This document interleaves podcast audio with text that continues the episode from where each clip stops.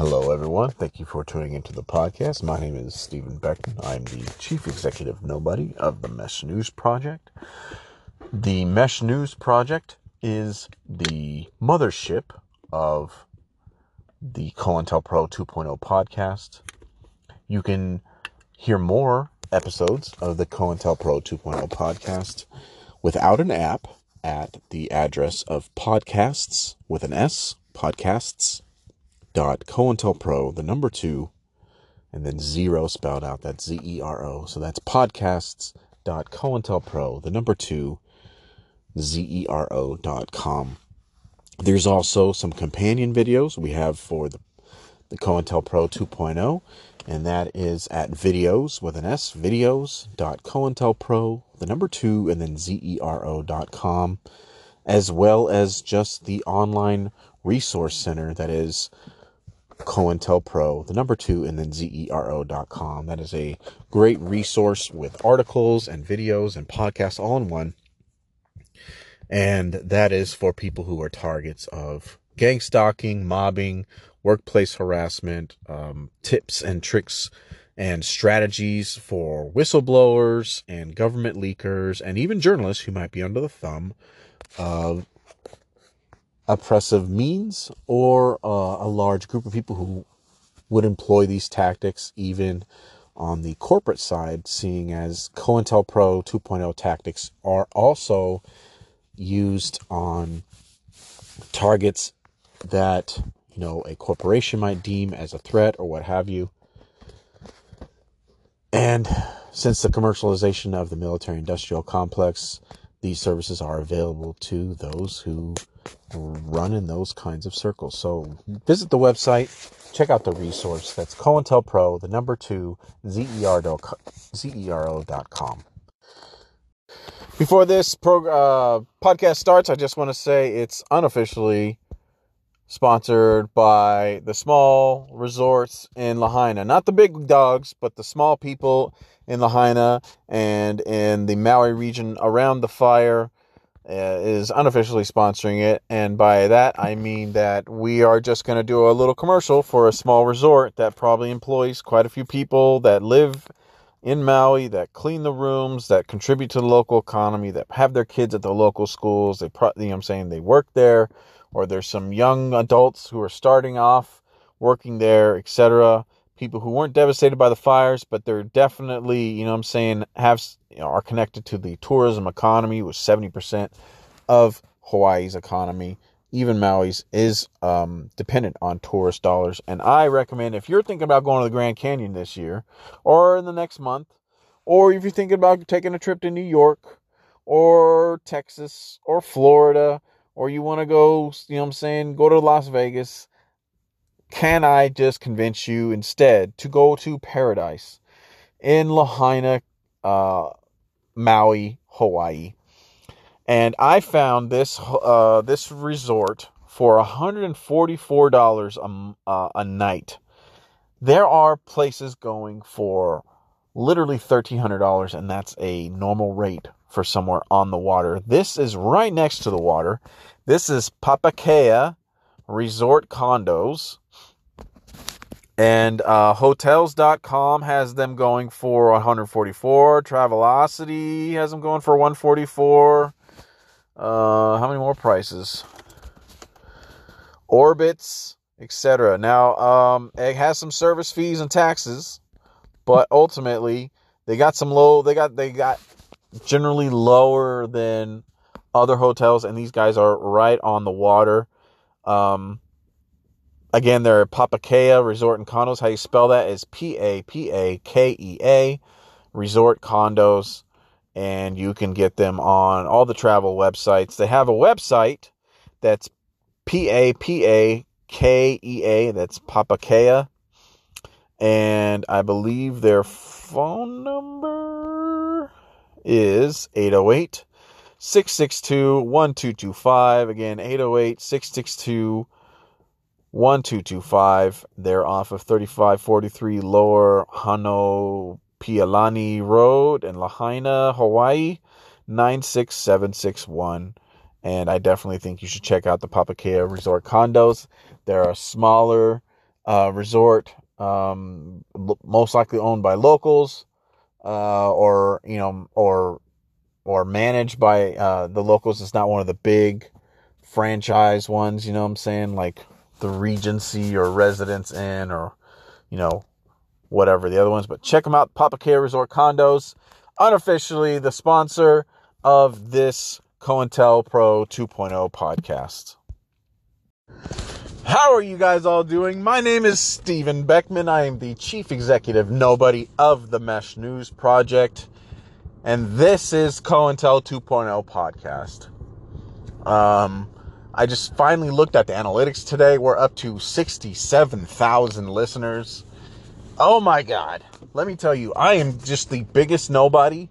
And for 67,000 people to listen to what I have to say, I, um, I don't deserve it. Uh, this has been a total train wreck, but I've been trying to give you guys all the information I get as I get it because who knows how much time I have. And, um, yeah, man, like, uh, thank you. Thank you. I just, I was, last time I checked, it was at like 55,000. And, um, cause I mean, I don't, I don't look at it. I just, I literally like something happens. I'm like, oh God, I got to tell people about that, you know?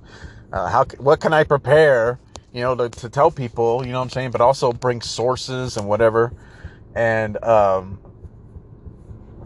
uh, to to, to show tell people about this and that and that and that and. Because like I said, like this is probably gonna pretty much gonna be a time capsule of the gnarliest time in my life, but instead of hiding, you know what I'm saying, I'm not gonna let the fucking government push me around, and I'm gonna fucking tattletale on how they do shit nothing like this existed before. I had to do a lot of the research. I got a lot of help in the beginning by some very awesome people in the um, intelligence community around San Diego. There's a huge one. A lot of people don't know that.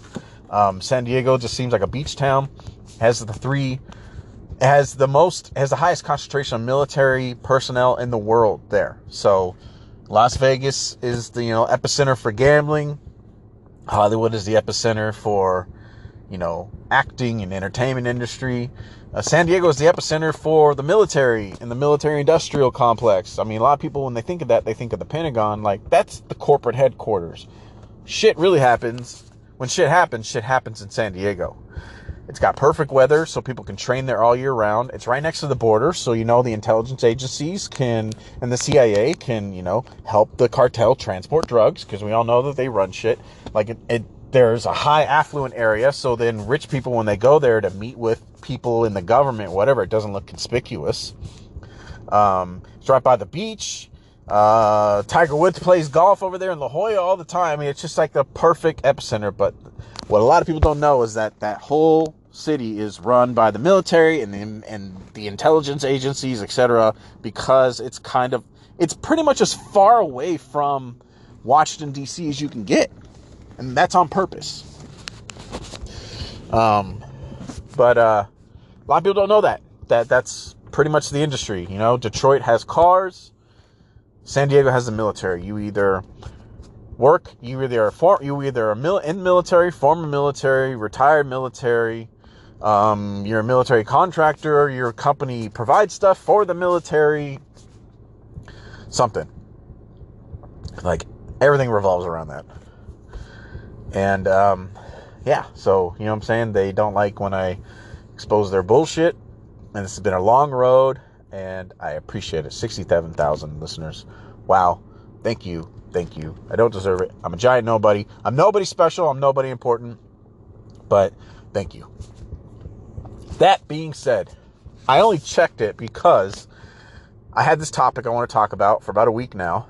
And um, because it's important because I haven't really touched on it.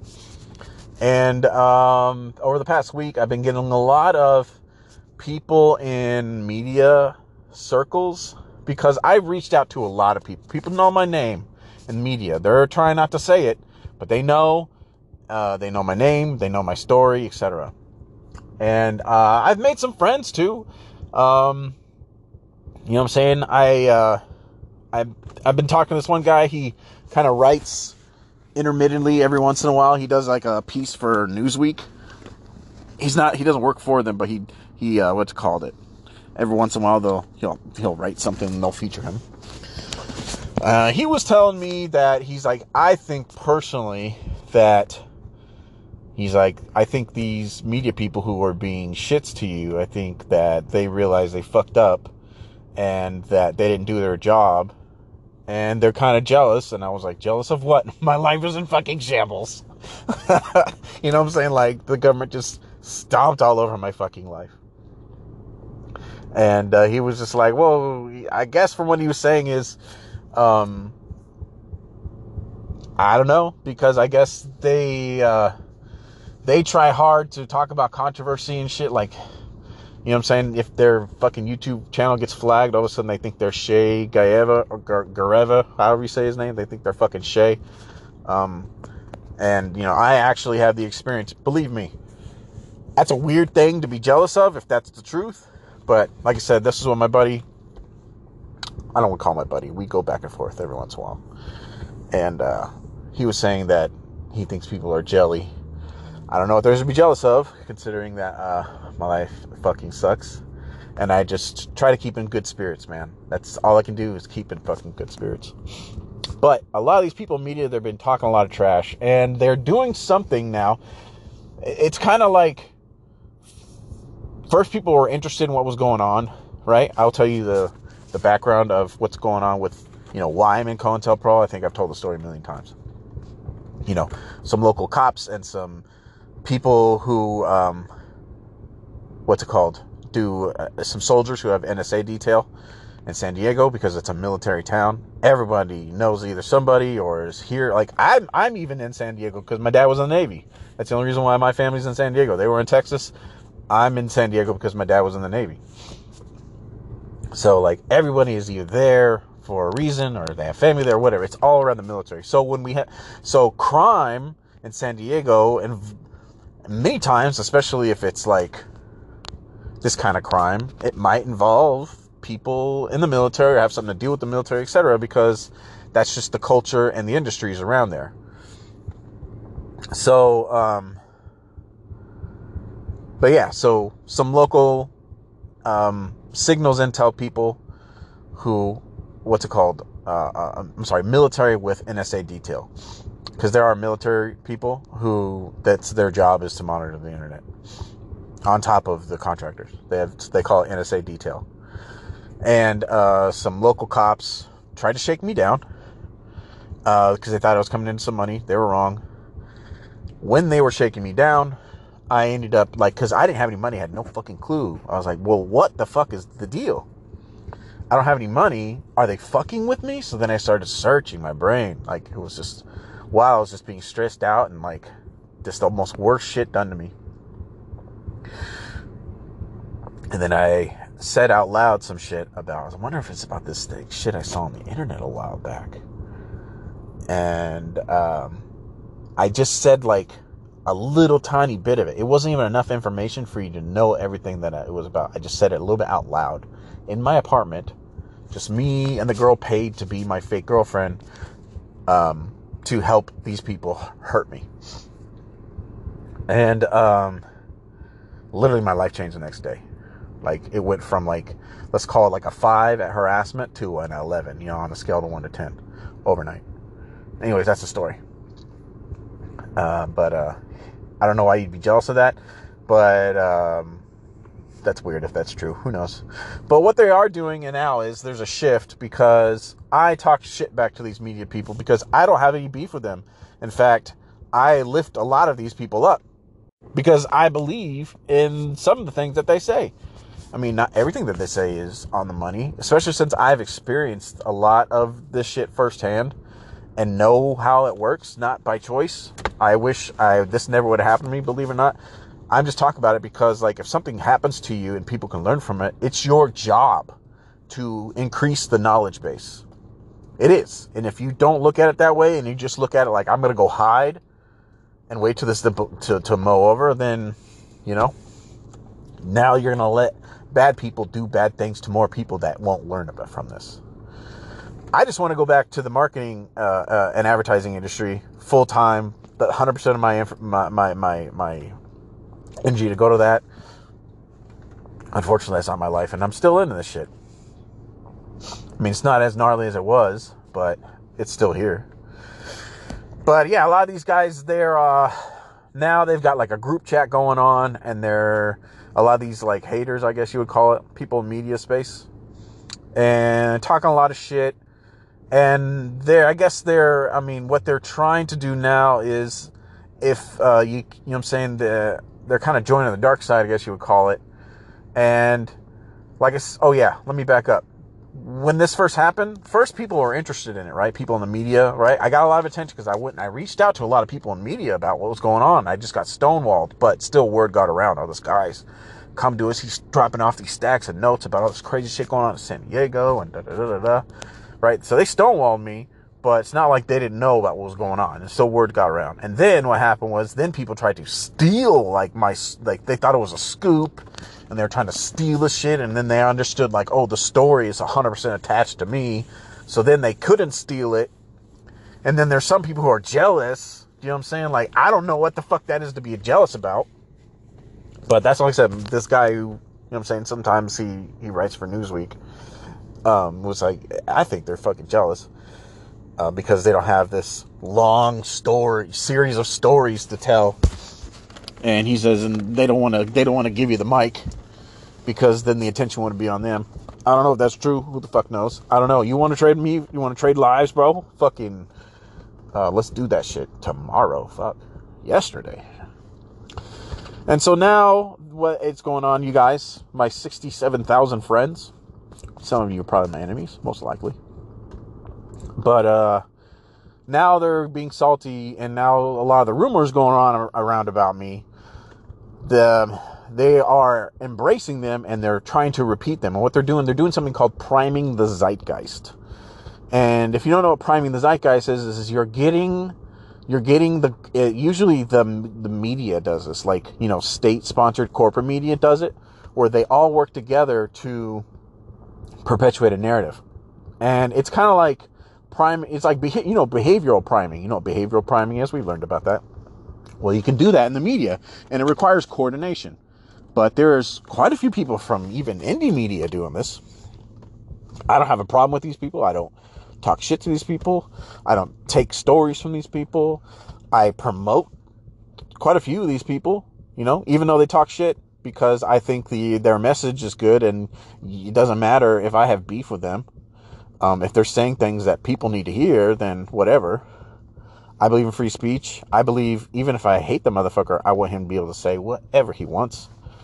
Um, but they're doing something they're called they're doing something called priming the zeitgeist. It's just like behavioral priming, which we've talked about. It's kind of like putting down lighter fluid before you grab a match. And so they're trying to prime the zeitgeist on this completely false narrative that I admitted and I confessed to having pictures of little kids and all this other nonsense. It's a complete fabrication, by the way. Um, we've gone over it. But since I've got 67,000 listeners, and I can definitely tell by watching some of these people's shows that they are regular listeners of those 67,000. Like I said, some of my enemies listen. Um, I would personally like to, you know, I always believe that I've I've I've learned how's that? I've learned that a, a real journalist, a real newsmaker, um, shits or they get off the pot. If they have something, they shit or they get off the pot. They don't threaten. They don't hint at a threat.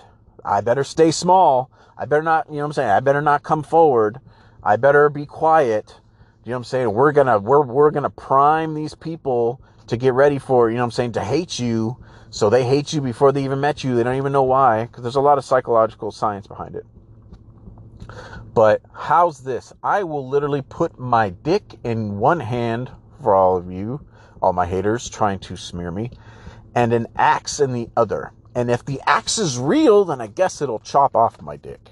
But if it's not, you have to go fuck yourself. And we're gonna and we're gonna do this together. And unfortunately, I have to use my show that, and I doubt my, um, you know, rad, super rad group of people who've um, who've grown this podcast from literally like 12 people listening to it and uh, from just people off of Facebook groups and stuff like that I would share my videos with to 67,000. I mean, I'm, I keep saying that number over and over.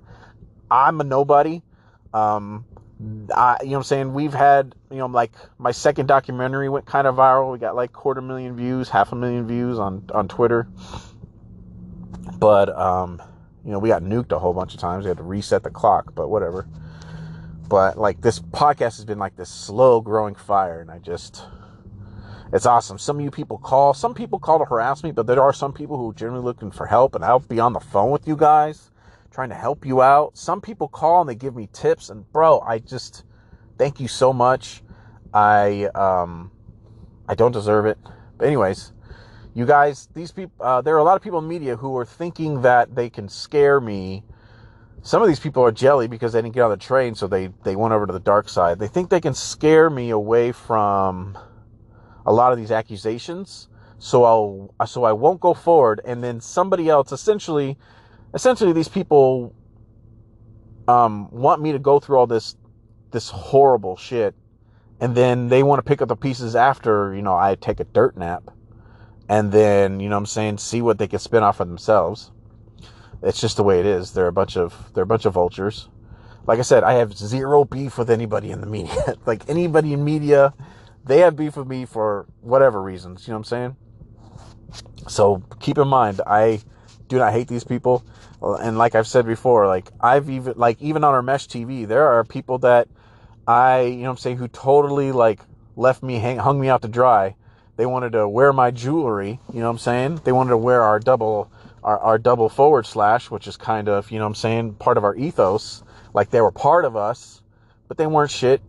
Um, you know what I'm saying? They ended up like totally leaving me out to dry when I when I approached when I approached them and they were like, Hey, I'm sorry, man. People are there's a lot of writing on the wall and I'm just like, Don't you guys do investigative journalism? Anyways, I'm chasing a rabbit here. They're trying to prime the zeitgeist um, with uh, stories and examples, etc. They're doing the same thing with uh, Julian Assange, where because they're going to bring him to the United States and they're going to try to slap. It's not going to be a fair trial.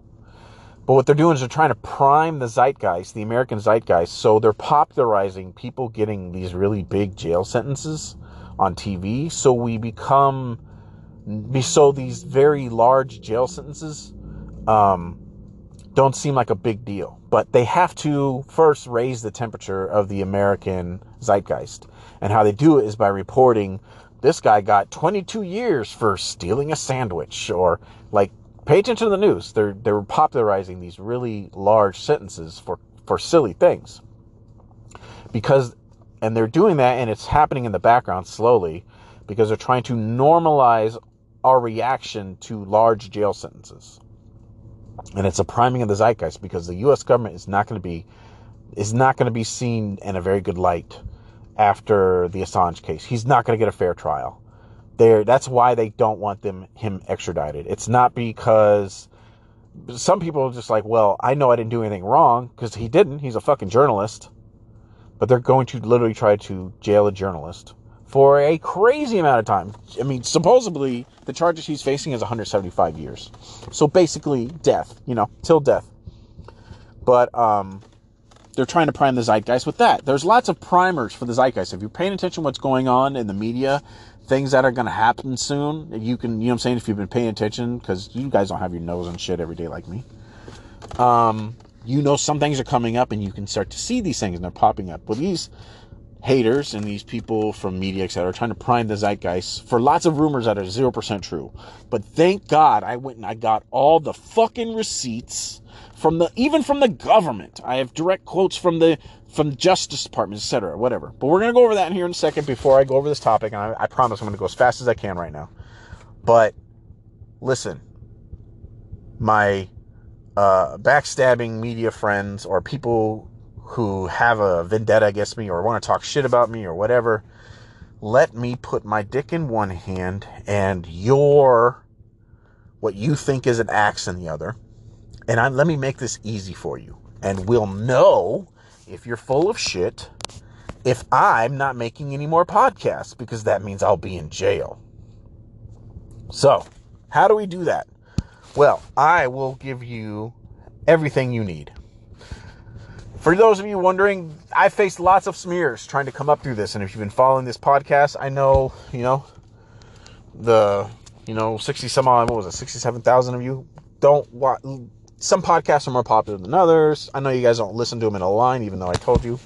But these are the smears that I'm up against, and I'll give you all the information, and then I'm going to give you the laws that show I can still go to jail for these things, and the, and the particular laws in, in question um, that you can cite and quote and know that I'll be going to jail for.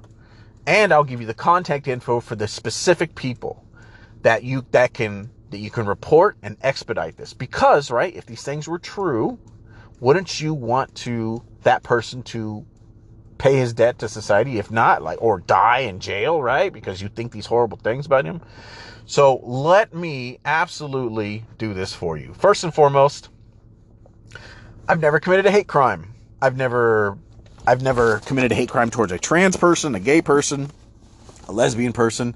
That's one of the smears being said about me. Um, I don't have a lot of details on that. All I know is that all in all in high school, all I did was hang out a bunch of, with a bunch of broads, and then um, in college, my last, especially my last two years of college, all I did was hang out with a bunch of um, people from um, LGBTYQSTA. I can say that because of my friends. Um, but I hung out with a lot of uh, a lot of gay dudes. I hung out with a lot of lesbians. I just people from the gay community. Um, they tend to be very transparent and they say exactly what they think because they happen to have to live a life where they have to stay true to themselves and they can't back down and they can't be scared. And because that ends up being their life, it produces a certain kind of personality that's hyper transparent and they say what they think and they mean, and there's not a lot of bullshit. And me being a hyper transparent person, some people say I'm too much of an open book. Some person says I cut myself open every day. I don't know what that means, but whatever. Um, I'm super transparent and I just say what I think and what have you. Um, so you know what I'm saying? So I naturally gravitated towards that community in college. That's all I did. My last two years of college, that's all I did was I just went to gay bars all the time. Not because I'm gay, because my friends were. And you know what I'm saying? Um, I don't understand how that could even be seen as true. But on top of that, I also got, you know, saying a polygraph for that literally was one of the questions taken. The polygraph was being taken by the man who issues licenses to the FBI, CIA offices here in California. He's basically the he's the li- the guy who licensed these people to to administer um, polygraph test. I got it done by the president of the Polygraph Association. No bullshit. It took me quite a bit to nail this guy down and find this guy and to get this done. But I just, you know, how, what else can you say? You know, besides having history and then also, you know, with the fucking Michael Jordan of this shit to show that I'm telling the truth. So, and I did that. Um, and I've you can find those polygraph polygraph results uh, along with all the certification and all the other bullshit at nostephenbeckman.com. Um, I've never downloaded child pornography. Not only is downloading child pornography, that's one of the smears. Not only I, is it not is it a crime, but your ISP, this is by law, your ISP, your internet service provider, keeps a record of everything you've ever done online. I've also gone into every police station of every city I've ever lived in. No bullshit. No bullshit. I put my camera on record and I put that shit in my pocket. And I told them the accusations that people are saying about me. And then I told them to check while I waited in the lobby. Obviously, I left and I didn't go to jail. Um, and that's every city I've contacted. And you can go and see those videos of me walking into the police stations telling them all these things that people are trying to smear me about. And I'm going to show you the laws that would have me in jail right now. Because some people are like, oh, well, what about a long time ago? Statute limitations. Bro, I'm going to show you the laws that would get me put in jail. Right? Because there's a lots of, uh, lots of people like to muddy the waters with, you know, none of these people are legal experts they just hear from this person and that person and it it re um what do you call it Re reinforces a story about someone they already want to believe. And so they're just going to believe it. They're not going to fucking, they're not going to check. But here's the thing is when you're saying life ruining shit about somebody, you better be right. We're going to get into that. Um, but yeah, I've got those videos of me going into every police station, etc. Um, I've also checked with every district attorney's office, asked them about uh, stat- uh, cases where statute of limitations have expired, etc. on the books. Nothing. I got that. I got those. I got it on the fucking record from the district attorney of both Riverside County and San Diego County, the only two counties I've ever lived at. Um, some people say, well, I must have slipped through the cracks. Go ahead and Google it. Google San Diego cop child porn. The cops arrest their own fucking people for this shit. Why the fuck would they give a shit about me if they're their own brothers they will put in jail? So there it goes that. So you can talk, say say words, and corrupt cops can put my name in their mouth, but they're not committing perjury around me. They're not saying those things around me because they just want to gossip about me. But uh, if it was on the record, what happens? Oh, I go to the police station and they say what is true because if it's on the record, they'll have they have to tell the truth. Um, here's another smear. Uh, that media is trying to prime people of that I was hoarding child porn in the storage unit. Now, for those of you who listen to the podcast and stuck around, I've lived on my own since age 15. That is true. I worked two jobs. I worked 30 hours at GameStop and I worked 30 hours at Burger King. And I used to hit on the girl in the fryer later. I'd call her my Burger Queen, but that's another story. Um, and I would accumulate just my boxes of shit. I was basically, you know, a fucking feral ass kid. I had to work two shitty minimum wage jobs. And since I was 15, I couldn't work full time. So I worked as many hours as I could. And then I went to a continuation school to, to get my degree.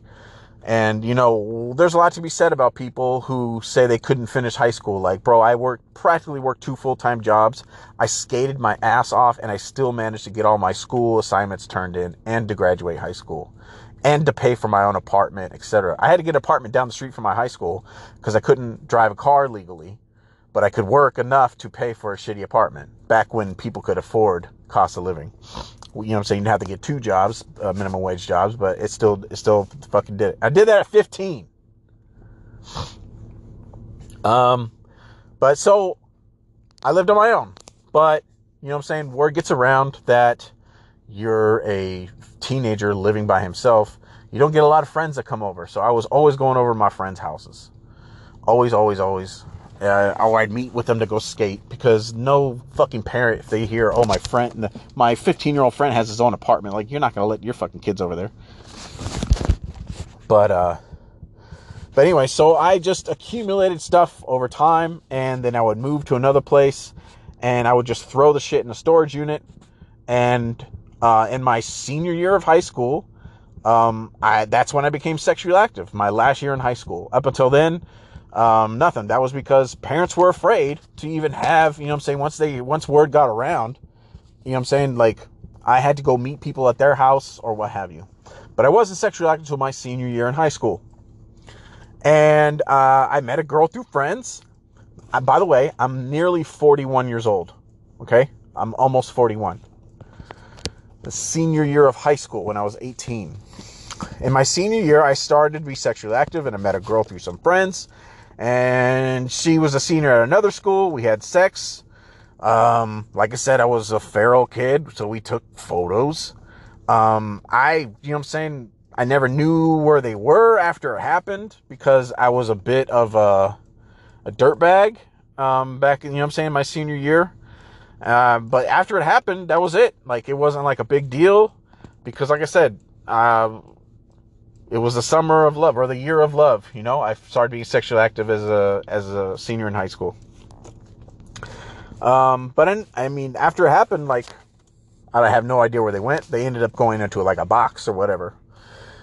But I lived in the same town my whole life, and I would just every time I moved to a place and I couldn't have my shit, I would just like keep throwing this shit into my fucking uh, storage unit. And um, over the years, over time, etc. I mean, just like if you, I mean, I don't know how many of you guys just back up your photos off your phone, but like how much shit do you have in there? Like shit just accumulates. If something, if you just start like throwing shit into like a pile, sooner or later you're like, oh my god, I got all this shit in here. I got to clear all this crap off my phone, like because it just accumulates. If you don't pay attention to it or whatever. Anyways, um, I never knew where the photos went afterwards. You know what I'm saying? Because it was lit- I'm literally 41, so it's like what 22 years ago, and um, I just kept moving these boxes around. Um, I never knew one of these photos was in that box. Uh, with like books and albums and old mail and CDs and random electronics and whatever, wherever it was. But uh, this old girlfriend, this ex girlfriend who tried to steal my car, I tried to leave her um, because she, I, I have no idea what drugs were, even though I was a feral ass kid. Um, I never got into drugs. I grew up Christ, going to Christian schools up until I was 15, you know, then I was out on my own. Um, they're all Southern Baptists. I have a real, like, I have a lot of ingrained fundamental Christian ideals deeply embedded, even though I don't go to church now or whatever. I still, you know what I'm saying? I've never done drugs. I smoke weed, but that, that's it. You know what I'm saying? I've smoked weed and drink beer, which is pretty much legal now. But I mean, back when I was, you know, um, back in the day. I mean, I don't even think I smoked weed until I was 19 years old.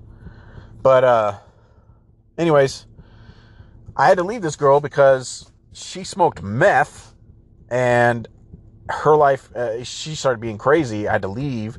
She tried to steal my car. And I, she, how she stole my car was she, I don't know how, but she got into this little safe I had because she was stealing my money out of my wallet. So I got this little safe. Somehow she knew somebody would break into this little safe and fucking stole my um I have I found this rare sports car and um what's it's uh, I mean it's not like rare rare but it was rare that I found it. It had low miles and nobody riced it out. It was an Acura RSX Type S. Um, I just kept that bone stock and I changed the oil. I rotated them tires. I treated that thing like a baby. Just too many people get certain kinds of cars that I think are you know what I'm saying? Um, I think it was success, the successor to the Acura, but it was bone stock. I kept it so clean, bro. Like I vacuum, I had a little vacuum in the car, and they, oh, is that dust? I get it. Like anyway, so I kept it in this little safe. I had to keep all my stuff, and she somehow got in there. Tried to steal that car from me when I was trying to leave her. This girl, anyways, had some of my stuff that I've been lugging around in her storage unit and I guess when she was salty or whatever going through my shit, she found there was this there was one photo from a thing that I didn't even know it still existed. Uh, like I said, I'm 41 years old, and am I embarrassed? Uh, yeah, I'm a fucking little embarrassed, but at the same time, if you don't know something is somewhere and it happened like decades ago, like it's not exactly like uh, you know what I'm saying? I'm trying to hide something or I had something going on. It was a total surprise to me. Anyways, I'm almost 41 years old. It's 22 years ago. Yes, the sex was consensual. Uh, someone said she looked younger. Uh, I don't know. She could have lied to me. I mean, a lot of girls in high school would lie to hook up with seniors. Like, I knew juniors and shit like that would lie just to hook up with fucking seniors. So, I mean, that could have been a thing, but 22 fucking years ago, a girl lied to me so she can hook up with me. Well, you know what I'm saying? Like, what, you know what I'm saying? What am I on trial for? So, and at most, that means I had sex as an 18 year old high school senior from a girl um, who could have lied and said she was in a higher grade than she was uh, than me, and probably yeah, probably lied to hook up with me if anything. But I mean, well, I don't know. I'm, I'm not on trial for this because nothing happened that was wrong. What happened was a girl who hated me found something. The people who were trying to extort me were looking under every rock. Like I said, some of these people were cops. Some of these people uh, uh, uh, worked in intelligence agencies. So they looked for dirt to try to essentially put the focus on me, not them, because they will lose everything. They'll lose their house. They'll lose their security clearance, their whole life. You understand? And so then they just ran with the story. And I didn't even know what was going on. I just knew chaos was happening around me. But they're trying to smear me for that. And I've already already told people, hey, this is what's going on. I mean, yeah, it means I was a fucking dirtbag, but it means zero illegal, bad, immoral things happened. I had consensual sex when I was 18 with another high schooler. I don't know. She could have fucking lied. I don't know because that was 22 fucking years ago. It doesn't mean that I'm fucking got, you know, 10 years worth of OshKosh B'gosh fucking uh, uh, uh, catalogs with the fucking pages stuck together somewhere in a closet you don't know about. Do you know what I'm saying? Like, this is, it was bananas how these people blew this up out of proportion. They, they hyper misrepresented something that was, if anything, a receipt for me being a dirtbag in my senior year of high school. That's it. People are allowed to, I don't know, am I allowed to not be a dirtbag? Like I was in my senior year at fucking almost 41. Like this is a these were huge leaps people were taking, but these people who were trying to smear me were gonna grab anything and misrepresent it and be like, look at me, I'm a cop, I wear this uniform, I can't lie to you. But it's what you know what I'm saying? Anyways, let's go on to the next smear. Uh, I was never I, I never raped or skated on rape charges. There was the girl who was paid to be my girlfriend who's changed her story many times. Uh, this same girl, I ended up piss testing her because her lies were not matching up. The girl paid to be my girlfriend. And she came back positive for meth. So I ended up getting involved with another girl with a fucking meth, secret meth habit. Um, this girl, I would later learn, was aiding these corrupt cops and these criminal soldiers to turn my life upside down. She was helping them from the get go. Pretend, so she was pretending to be my fucking girlfriend from the get go, getting paid to do it. Um, but she was helping these corrupt cops and these criminal soldiers with NSA detail turn my life up, upside down. And there was a legit plan to smear me in my hometown. I had to later find out after I had to go and investigate my own attempted murder that the plan was to smear me in my own town and make life unbearable, then lure me up to Big Bear where they were going to fucking murder me and fuck, I don't know, feed me to a big bear for all I fucking know. But that was literally the plan I had to find out fucking through the grapevine. I had to pay people for fucking information trying to get to the bottom of shit. You would not believe, but this same broad. So I don't know about you, but I, I mean, I stuck around that town for many years after her claims were made. I didn't even know she was saying those things. Um, I later had to Meryl Streep lie to this woman to trick her into moving out of state because I had to get her and all these crazy people she'd let into the house. Like, bro, I bought $700 Medeco locks she ended up giving the key to these people so they can get into the house when we would go shopping to put shit in my food. Just, you know, meth addict who was trying to help criminal cops and criminal soldiers fucking murder me and fucking extort me. Go fuck yourself. But anyways, I had to Meryl Streep lie to her. You know what I'm saying? I tricked her into thinking that I was going to move to Indiana with her, right? After because they kept trying to tell me, hey, we got this cabin in Big Bear. If you ever need things to cool down, I had no idea, but they were always trying to get me to go there. And while I was going through all this bullshit, pretending to be my friend, but I had to Meryl Streep lie to this broad once I got onto what was going on. It took me quite a few sessions of like lying to her and playing into her game, etc., to try to get information on what the fuck was happening. But I had to Meryl Streep lie to this broad to trick her into moving out of state with me so I could try to get away from her and these criminals she brought into my life. That being said, I had to sell my rare sports car. That was one of the things because she would never believe that I was leaving unless I got rid of everything. I literally sold everything. So she would think that I needed this money to start my new life. So she would go ahead of me to try to set things up. Basically, she was most likely setting things up so they could figure out how to bury me in the backyard. But and it ended to end up tricking her, and it worked because when you're in fucking danger, you do anything to fucking get out of it if you realize your life is at stake. So I pulled out all the fucking stops, bro. All the stops. Like I sold her on that shit. Anyways, so I had a Meryl Streep lie to her to get her away from me and to move to a whole nother state, thinking that I was literally going to come five days later. I just had to tie up some loose ends. But I had, but she had to be sure that I was going to come. And she, and if I sold the most precious thing to me, she knew I was serious. And I cannot believe I had to get rid of that shit just to convince this broad who brought all this crazy shit in my life uh, to convince her. But I knew she would not believe me unless I really sold it. She wouldn't go ahead of me. Um, she says she has this video or audio of me confessing to want to have sex with little children. Uh, where is this tape? How come I can't find it? I've done digital reputation management for five years for companies. Do you know what that is? It's where I get paid to find digital needles and haystacks. And I can't find it. So if there is a deep fake or doctored video of me, why is it literally being because I'm a professional at finding things. You understand? With my marketing background, part of that is digital reputation management. Why is it that it's literally, if it is out there, it's literally being professionally hidden from me?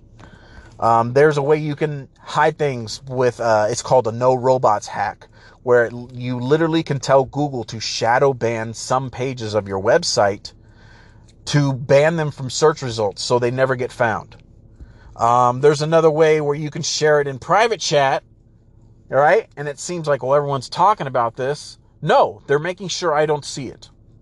Um, or they can do is they can block me on social media, even though I'm not following them. They can block me because I don't know if they block me, and then share these things publicly on their profile, right? And then act like she's putting it out there in the air, and I have no idea. You know what I'm saying? And why, why, why would they do that?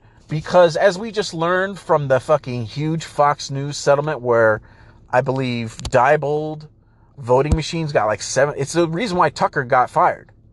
Um, you can't defame someone when it's not true or it's very fucking expensive.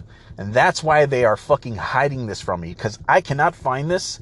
And I am literally a paid professional in finding digital needles and haystacks for digital reputation man, online management. Um, here's another smear. I've never, uh, moving on. So I've never stolen money from a client. Um, I've, and especially this $50,000 that everyone keeps talking that I stole from someone. Why am I not in jail? Okay. And then I've never made threats to a, to a U.S. president or current sitting president. Um, so how do, how do you chop my dick off in this situation? So I live in the state of California. Um, if you if you think you are if you think you're in possession of material that incriminates me, why don't you call the police? Right? Did you know that if I was lying about the nature of a 22 year old folder, right, and it wasn't that what I just told you, um, I could go to jail. And you, listener, right now, the 67,000 people I'm putting this fucking dumb drama, wasting my time trying to get to this podcast, um, you could be a hero and you would get a bad person and you'd put him in jail. They'd most likely rape me till I, you know what I'm saying, uh, uh, uh, couldn't even stand and then they'd murder me, right? That's what they do to people in jail. Wouldn't you want that for the, a person that you think I am, right? Uh, uh, wouldn't you want that for somebody who you think fucking does these fucking horrible things? Well, you may not know this, but in 2019, our governor, um, helped pass Assembly Bill 218. And that has something called a look back window. What that means is if you have any incriminating evidence, right? You now have a, if you go to the police with it, now they have a three year window to make a case on me if it's real to make me go to jail. So that statute limitation shit and does not exist. Okay. I can't skate out on this but it's called it, it, it was attached to Assembly Bill 218 and allowed it allowed survivors of childhood sexual abuse, etc., to not only file civil lawsuits, but for me to fucking answer for my crimes. So there you go. If you have this incriminating stuff and it's not what I'm saying it is, right? And it's the smoking gun, I could go to jail easily, especially in the state of California. Moving on there's also extra laws written in the federal code.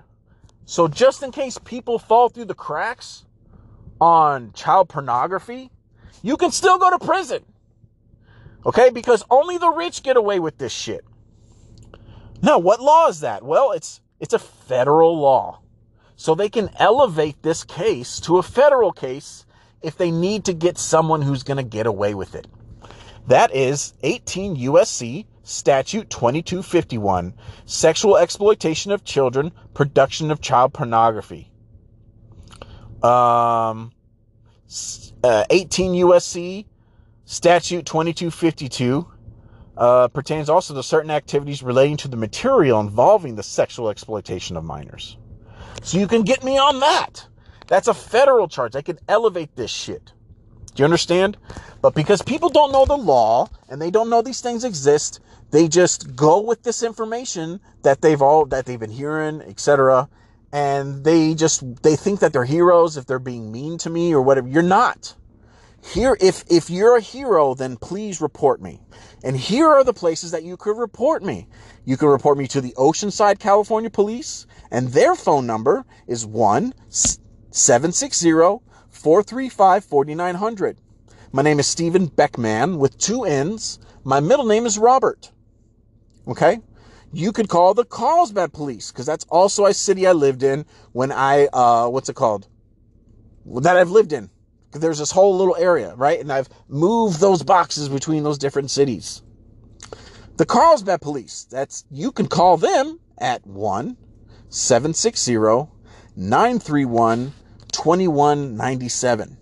You have the laws and statutes, etc., on your side. Don't forget. Or you can call the County of San Diego Sheriff's Department at 1 760 940 4551. Or, or, right, because you can elevate this to a federal charge for the people who, air quotes, fall through the cracks, even though cops arrest their own people. I fucking, please Google San Diego cop, San Diego police child porn. There are many fucking examples where cops arrest their own people over this shit. Okay? No one's getting a free pass on this horrible shit. It's a delusion. But let's talk about federal. Who do you contact for federal crimes? Well, you can talk to the feds. And their phone and the satellite office for the FBI, you ready? Is 1 858 320 1800. Or if you're afraid of being a snitch, you can report uh, report me through ic3.gov, right, for internet crimes. And you can just report this. It's IC3, literally the letter I, the letter C, and the number th- and the number three dot gov. And then this is really important, okay? Because this phone number that I'm giving out links to my phone. And you have to register your account with an official phone number. So even though this is a Google one, it goes, I have to register it with the phone right? Even though I have to make this Google one to keep you, but the police have record and bounce back from this. But I mean, I'm already putting all my other information out there. But they can reach me at 442 222 8851. Now, I just gave you the laws. I gave you how I can be arrested.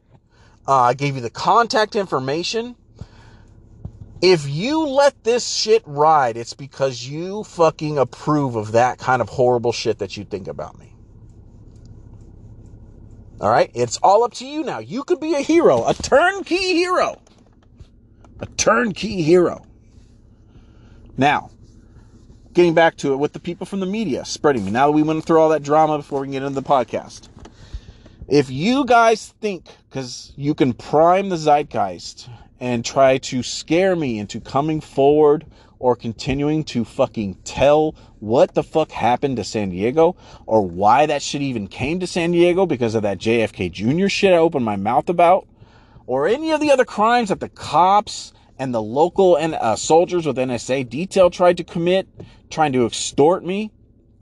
Let me tell you, defamation lawsuits, like we learned with Tucker's case, are very expensive. So every time you get a super chat, nah, nah, we got a super chat. Do you feel me? Do you understand? Do you understand where this will go? Because I have all the literal facts on my side and they've been verified by the literal justice department. Verified. And on top of that, I went ahead and got a fucking polygraph in front of a cop who crashed my polygraph test because of all the drama, because he wanted to see if I'd pass. And I got it by the guy who issues the licenses to the literal FBI and CIA to conduct these things. He's the one who certifies people. He issues the certifications. He's the King Kong ding dong of this shit. There's no way, there's no reason this guy's gonna throw away his fucking career at the top for my fucking thousand dollars and the fucking 20 minutes I spent in his fucking satellite office. Okay? But besides that, I also there, you know I'm saying, since there's all this chatter and oh well, communities really care about their neighborhood. No, they don't. Because also on my website, knowstevenbeckman.com, K-N-O-W, Steven, S-T-E-V-E-N, Beckman, with two N's, that's B-E-C-K-M-A-N-N, two N's, how you remember it is na na na na dot com, um, what's it called? You can see me doing, conducting interviews of literally convicted child rapists in the same communities where these people are stalking me, breaking into my house, fucking stealing my my my shit, breaking into my car constantly, breaking into my house to fucking drug my food, exposing me to radiation. These people are doing this shit on behalf of the fucking US government. Okay? They're not doing it because they care about the community. I interviewed over 400 convicted child rapists in a fucking 10 mile radius around my house. Nobody gives a fuck about the neighborhood down there. Do you understand? So that's a bunch of bullshit. But I, I put up some of those interviews so you can literally see it, and I put their face next to it so you can literally see what I had to see from my own eyes. I had to cover a lot of fucking ground to get to the real fucking facts. So now that you know I've done all that to clear my name, if you people in the media think that you're going to uh, prime the zeitgeist to smear me just in case I come forward, listen, get ready, lawyer the fuck up because I already have all the facts. It's going to be such a fast case, you, your head's going to fucking spin. And then next time you get a super chat, nah, we got a super chat. You understand? Do you feel me where that's going? Nah, we got it. So go ahead, keep doing that shit. For the rest of people harassing me, etc., you have all the information you need to put me in jail, in prison, the exact laws, um, the contact information. You have no excuse. So if I make another podcast, you'll know you're full of shit. Because you could, my, I'm literally putting my dick in your hands and you can see if your knife works. Great. I'm glad we got that all done. Anyways, what I want to talk about today. Let's let's clear this. Let's let's clean the palate. Let's clean the mental palate. How are we to clean our cognitive palates here? I'm sorry, but you know, I've been I know how the media works. Um I've been getting threatened by people. People randomly will create throwaway accounts to say crazy things at me. Um, yeah, bro, I'm not gonna fucking, I'm not gonna back down. I've walked through the fucking fire.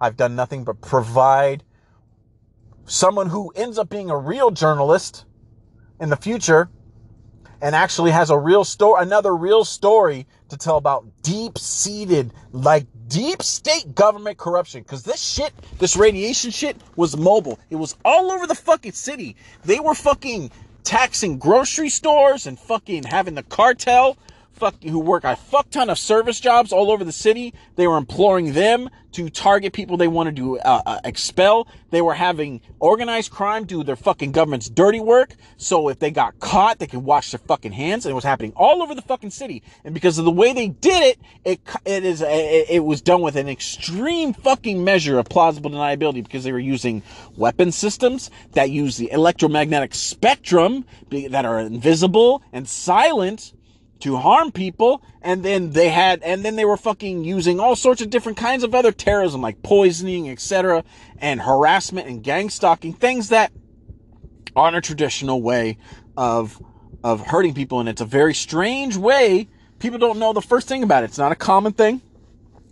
That's which is why it was fucking implored by the intelligence community to help uh, basically kick all the people out of town that they thought possibly could have told me that shit and their friends And then they fucking, fucking, you know, they're friends of their friends. And they literally were fucking killing people. Murdering people. Some people got it, did not get the fucking radiation. Some people got a very painful, very public death. You can go and look back in the fucking news reports. Fucking bodies floating in the goddamn Navy harbor.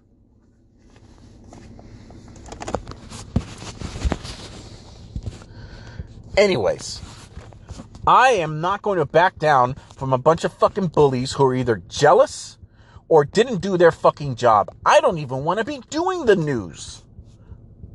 I don't, I, that's why I do it for free, just to fucking prove that I'm not full of shit. That I'm not doing this for likes or clicks. I'm doing this purely for the fucking mission.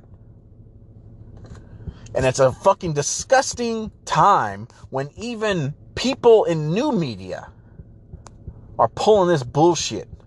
Okay? There were some very horrible, wrong things that happened. And they, these, and this abuse can be duplicated because of the nature and how they fucking did it in any other city in America where the government feels there's people that they're paranoid of certain people living there around military bases or installate whatever. Good, honest people. Do you know how low the bar- barrier for entry is to get on a terrorist watch list?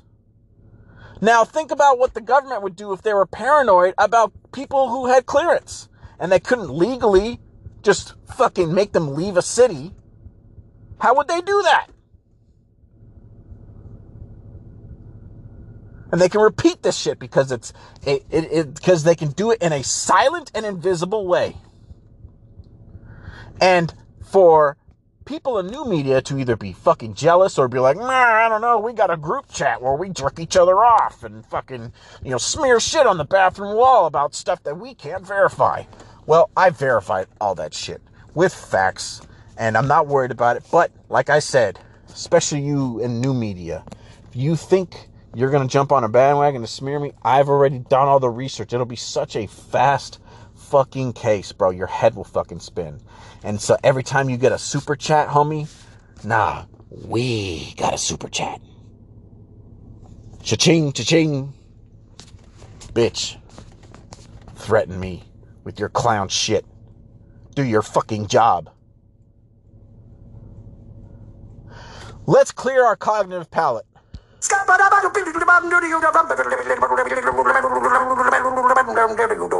I'm a scat man.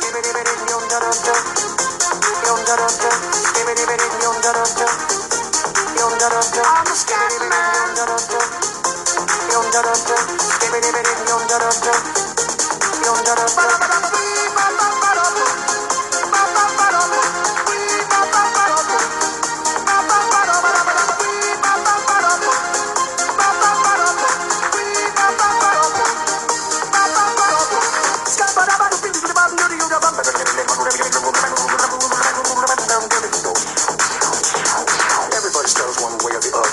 Out my message to you. As a matter of fact, I don't let nothing hold you back. If the scat man can do it, so can you. Everybody's saying that the scat man stutters but does and never stutter when he sings. But what you don't know, I'm gonna tell you right now that the stutter and the scat is the same thing. You're on the scat man. Where's the scat man? I'm the scat man. Why should we be pleasing any politician reason who would try to the if they could? The state of the condition insults my intuition and it only makes me crazy and hard like wood. Everybody stutters one way or the other, so check out my message to you. As a matter of fact, don't let nothing hold you back. If the scat man can do it, brother, so can you. I'm the scat man.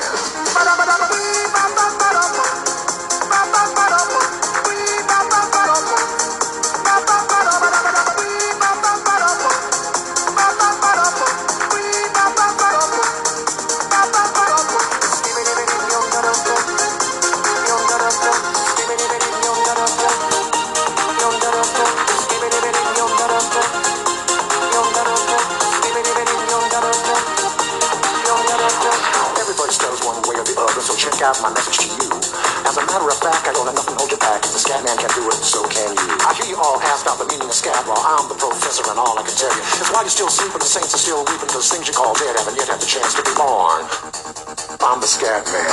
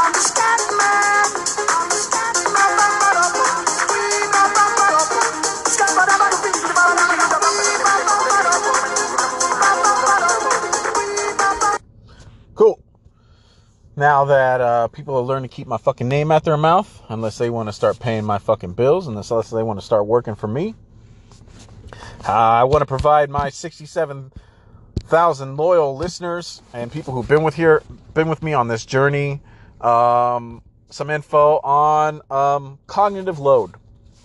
Why is cognitive load important? How is cognitive load used in COINTELPRO 2.0?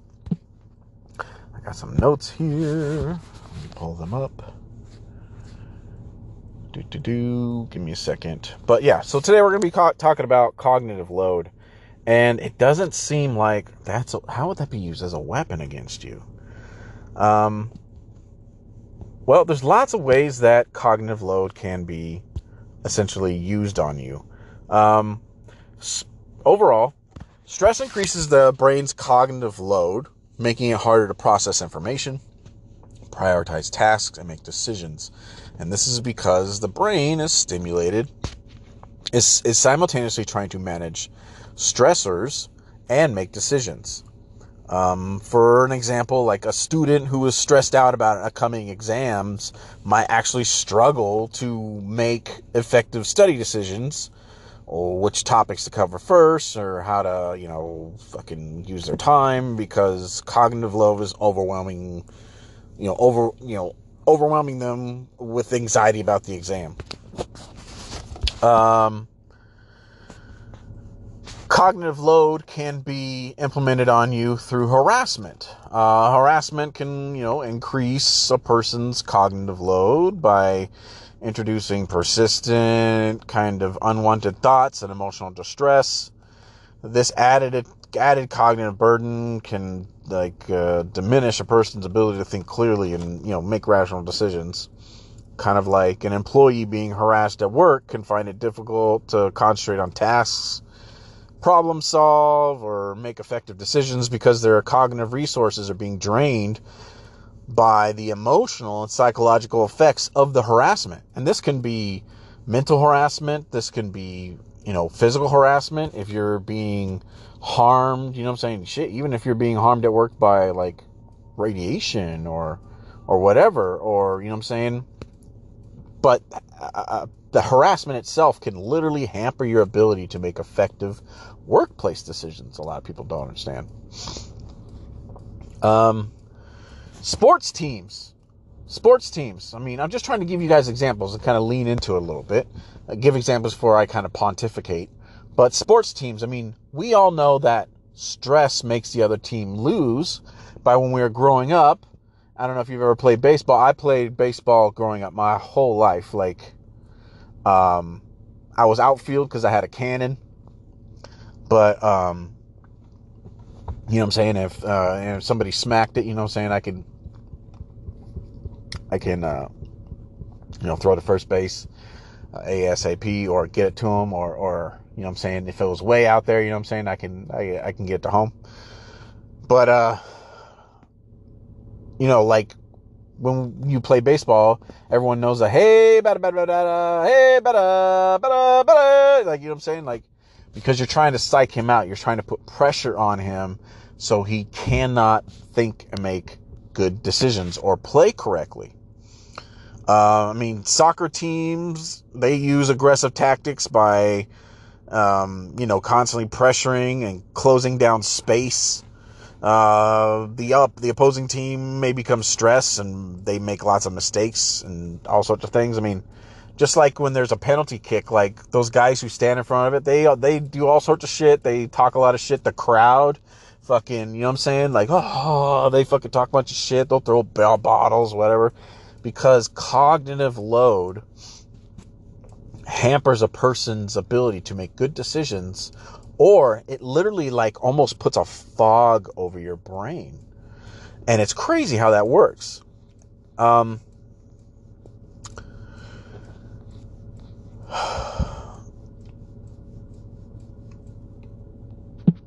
in fact there was when michael jordan would play the people who played against michael jordan when you play they had something called jordan rules.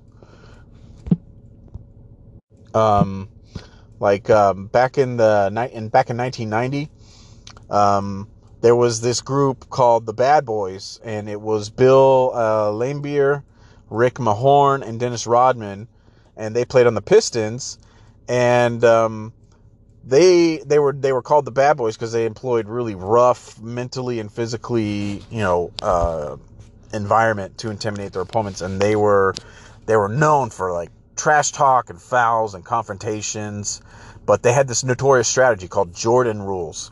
It was literally designed to physically challenge and mentally wear down Michael Jordan of the Chicago Bulls with aggressive double teams and hard fouls, etc. So, knowing that stress and pressure, etc., will psych you out, even for people who are paid for this stuff to not fuck with them, right? Jordan, Michael Jordan, of all people, right? The man, airman. Like, teams had special strategies because they knew even if he was the shit, if they increased his cognitive load, that he would break down, he would make bad decisions, um, it would put him in a bad time. Believe it or not, increased cognitive load also diminishes your immune system because your white blood cells are involved in cognitive load and stress. But those are the it's the same white blood cell supply though that has to supply your muscles and your organs, etc., to fight off diseases. But when they're being preoccupied by constant stress, that's why a lot of people say stress ages you. Stress, you know I'm saying? You can get stressed out and get a cold or the flu easier. It's because your body only has a finite amount of white blood cells, believe it or not. And white blood cells are called when you're stressed out and um, to fight the effects of stress. And by doing so, you're actually taking resources away from the rest of your body. So that's why people who get stressed out a lot, they get those gray hair, like their body starts breaking down easier, uh, uh, sooner, or they can't fight off colds and stuff like that. But um, that's one thing for me to tell some stories from history or whatever. Let's listen to some more contemporary uh, people who are experts on this stuff. Um, talk especially about stress.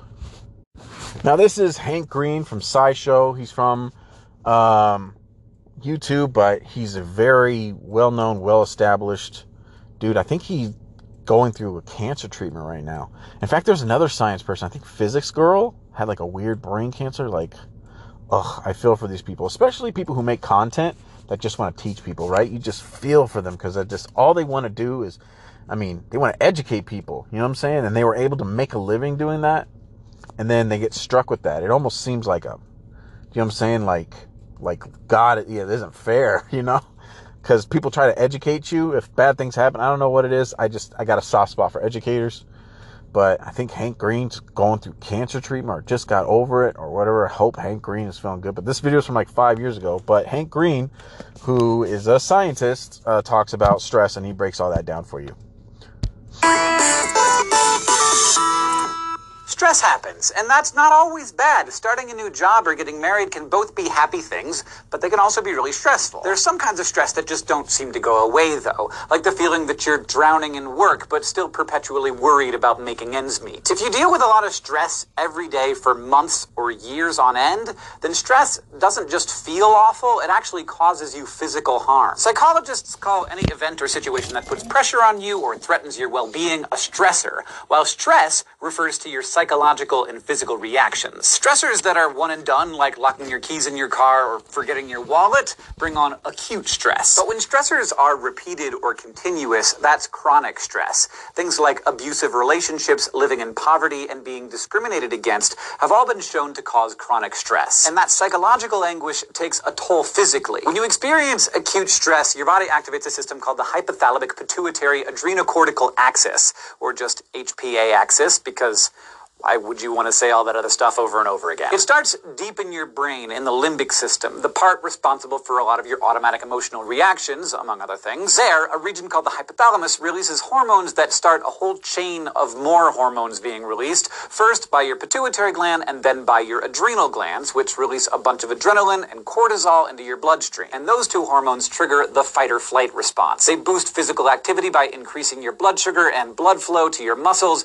and bump up your metabolism at the same time. The idea is that the physical boost helps you fight the stressor or run away. So, like, if you were suddenly face to face with a bear, the surge in energy would help you either outrun it or go all, like, revenant on it. The same system is activated by chronic stress, but things get a bit more complicated. Researchers have found that people under some kinds of chronic stress have perpetually high cortisol levels, as if their HPA axis is running constantly. For others, it can depend on the timing, with higher cortisol levels near the start of the stress before it actually dips lower than usual But we do know that while this stress reaction can be helpful at times, having it running all the time is a problem. People under chronic stress are at higher risk for all kinds of ailments like heart disease, autoimmune diseases, and mental disorders like anxiety and depression. That's because in addition to being super unpleasant to be stressed out all the time, the stress response is constantly sapping your energy. The resources used by fight or flight have to come from somewhere, and one of the places they come from is your immune system. On the molecular level, the same cortisol that works to get extra glucose to your muscles also stops your body from making as many infection fighting white blood cells as it normally would. So stress can tank your ability to fight infections. It's kind of like evolution is telling your body not to worry about fighting off that cold right now because you need to fight the bear that is right in front of you. Except with chronic stress, the bear isn't a bear. It's your crappy job or your unhappy relationship or whatever it is that stresses you out all the time. And that means your immune system never gets the chance to recover and deal with that cold the way that it normally would. One famous experiment demonstrating this involved 11 dental students who volunteered to have their mouths biopsied twice. First during summer vacation and then again during exam week. It took an average of three days longer for the wounds to heal in their mouths while they were stressed out about exams All kinds of other studies have gotten similar results, some by punching small holes in people, like they did with the dental students, others by observing how stress affects recovery from surgery or other major wounds. There's also research suggesting that chronic stress explains part of the relationship between poverty and health. Even just the perception of being in a lower socioeconomic class is associated with an increase in respiratory infections. Stress can also advance the aging process. By the time you get older, your DNA has had to replicate so many times that the protective parts at each of the ends of the chromosome, called telomeres, can kind of start to fray. When telomeres are shorter, it's more likely that there will be errors in copying genes, and those errors increase your risk of disease. There's evidence that having more cortisol in your blood interrupts the repair of telomeres, which might explain why stress is linked to diseases that are also associated with age, like heart disease, cancer, and anemia. To stay healthy, the best thing you can do is get rid of chronic stress, but easier said than done. If you can't get rid of it completely, things like meditation and relaxation therapies can help lower your stress response. And weirdly enough, so might changing how you think about stress. Studies have shown that when people think about the source of stress as a challenge to overcome instead of a threat to their well-being, that seems to lower their perceived stress and reduce their body's physical response. There's another way you might be able to improve your health too. Help others reduce their stress. In a sample of over 800 older adults, those with high stress who also also reported helping friends or neighbors with things like housework or childcare had mortality rates similar to those with low stress, whereas those with high stress who didn't help out had reduced odds of survival. So, chronic stress is not good for anyone, but even if you can't avoid being stressed out all the time, there are ways to help yourself relax, and sometimes you can even reduce other people's stress in the process. Thanks for watching this episode of SciShow Psych. If you would like to keep up to date with all our latest videos explaining how these big old noggins of ours work, head over to youtube.com slash SciShow Psych and click on that subscribe button because it will all come into your subscription box and you'll watch every single one of them, which really helps with the YouTube algorithm. Thank you. Yeah, go follow Hank Green. Um, thanks, Hank. But anyways, so stress is going to be used on you constantly. I mean, I've talked about it in the past on how they try to hijack your fight or flight so you make bad decisions and then put you in catch 22s, knowing that because they behaviorally primed you with fear and you're under stress and they also gaslit you and they provided you with false information that you'll do something that might end up killing yourself. In fact, um, many people who seem to have died from accidents, uh, who also happen to be people who work in the military space or what have you, or have been whistleblowers, there's so many ways you can engineer by stressing them out, um, drugging them, putting them into fight or flight, etc. Like they can make it look like an accident and somebody planned your death because they're they were using literal behavioral science and and first um, what's it called making a map of your behavior map. They get uh, the cia employs and i just don't want to it's not just the cia you know what i'm saying? But there's lots of intelligence agencies uh, air force is one of them. They're badass motherfuckers. Navy um, they have similar capabilities of CIA. Just CIA becomes ubiquitous as the name for intelligence, but every military branch has their own intelligence branch. I mean, the Army's a bunch of badasses. Army runs domestic operations. They do psyops on the American people all the time. We never know. I mean, but anyways, so when I say CIA, I'm just using that as a ubiquitous example of uh, a basic knowledge of the intelligence community, so I can reference it in your brain and then you know i'm saying per- have that as like kind of a bedrock that permeates some information i'm about to explain to you. But anyways um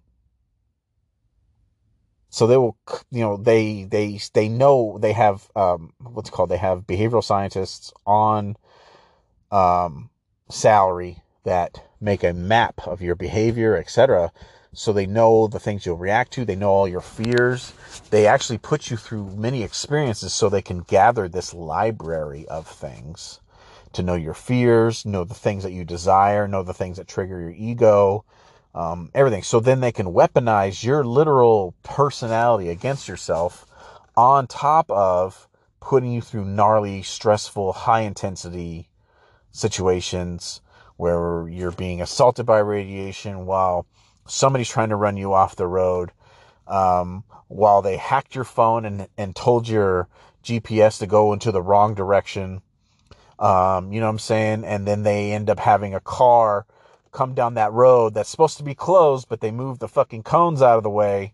And then you turn off that road that you shouldn't be because they hacked your GPS. And then they have a car waiting to fucking T-bone you at the cross because the reason why that street was corridored off is because the street lights were out and traffic is only approved for one way right off the freeway. Like, but you don't know you're walking into that because they're stressing you out and they're they know that you're scared of certain things or whatever. Like, there's so many different ways they can plan for you to kill yourself.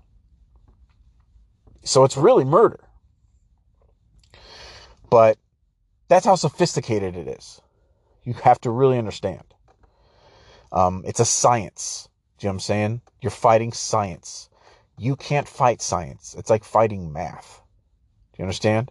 And I'm not talking about the science that the news told us over the past three years that literal scientists were saying wasn't really science.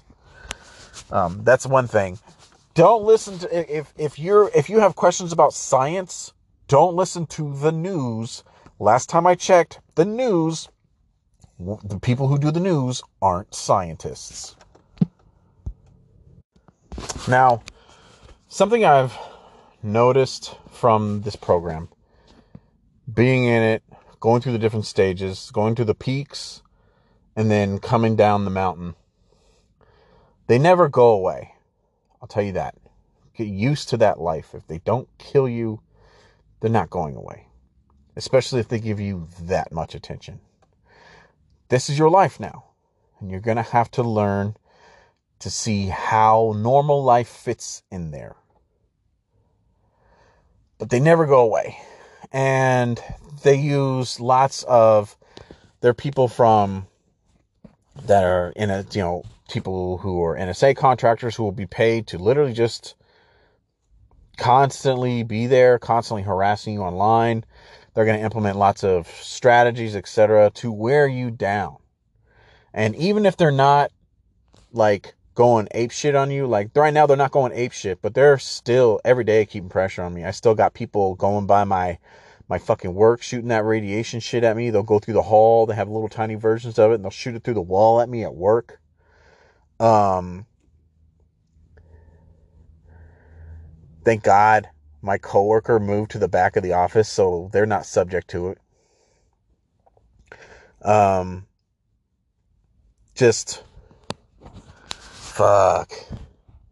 Like somebody today left a love letter on my car. I don't know. I guess it had something to say cryptic or whatever. I didn't bother to read it. Uh, people sometimes will break into my car and leave maps in there and circle where they say I'm allowed to and not allowed to go, just purely out of harassment. They'll just leave that shit in the car. Um, I can't report any of this shit to the cops. I've literally gone to the police to report break-ins, and instead they want to take me to their mental health assessment center. I'm there to report a break-in, not, hey, the government is fucking like I'm none of that shit. Just, hey, look, broken window, stuff on floor, break into house.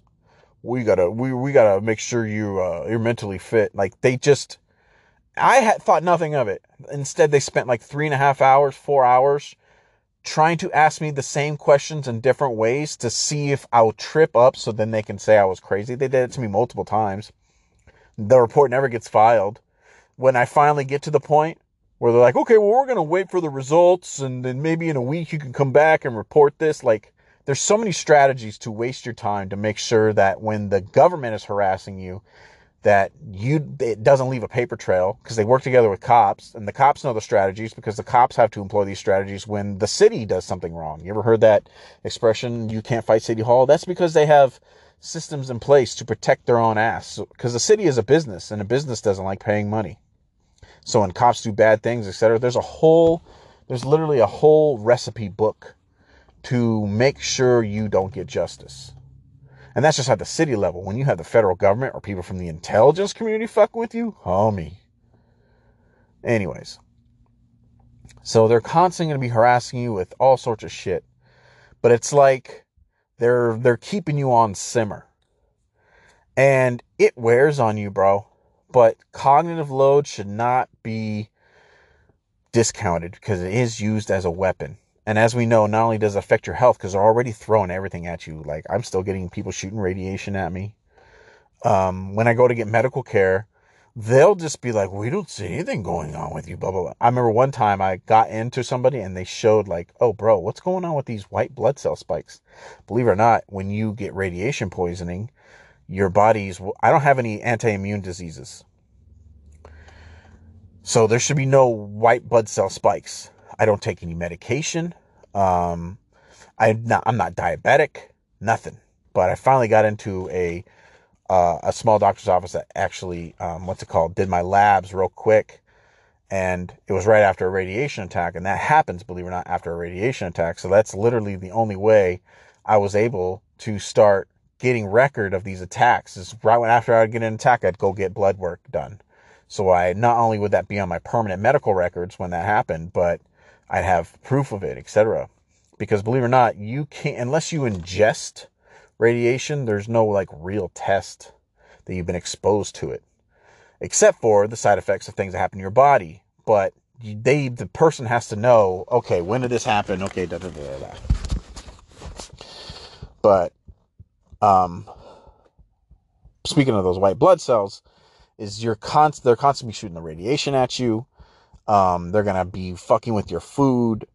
You're going to be ingesting chemicals. They're going to put like, they're going to try to put bleach in your, in your, you know, in your food. They're going to put drugs in your food. They're going to, they're going to, they, they loved to put like chewable, like, or, or, or they would love to put like crushed up Tylenol in my food over and over and over and over and over. So eventually poison your body. Cause you can, there's a real thing called Tylenol poisoning and Tylenol liver failure. There's really a name for it.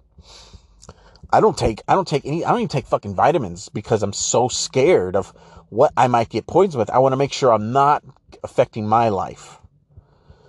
So like you're going to be under constant stress and all these things will be taxing you. But you can't negate the fact and when you're you're gonna just have to understand that even if this shit dies down, right? Like in my case, Jeb Bush and and and and Liz Cheney are now permanently out of politics and out of the news cycle. And there and and and Prescott Bush's political career is over. So I'm out of the news cycle. And right when that motherfucker finally left the news, like it started to slowly dial down after Jeb Bush left the news cycle, right? Then it started to get a little bit slow, like it started dying down more after Liz Cheney finally left office, and then finally fuckface is out. Like now it's um, it's like a simmer though. But don't ever think that these motherfuckers are ever gonna go away, and they're gonna constantly be putting cognitive load on you, and it's gonna absolutely drain you. Even if you're allowed, and I say the word allowed, allowed to have a job while you're going through this, they're going to constantly be taxing your brain um, like I have the problem where I have people walking by shooting like little handheld versions of that radiation shit into the walls at me because they they know where my office is on the other side of this shit. Um, there'll be cars that'll wait for me in the parking lot. You know what I'm saying? With that shit rigged up because the car versions are a lot crazier.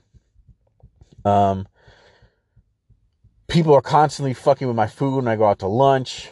Um, if I leave at a certain time, I've tried different times a day leaving, and then I'll have just like a posse of people waiting to start harassing me. It can be at like I can take an early lunch at eleven, I take a late lunch at 2:30, 3 p.m.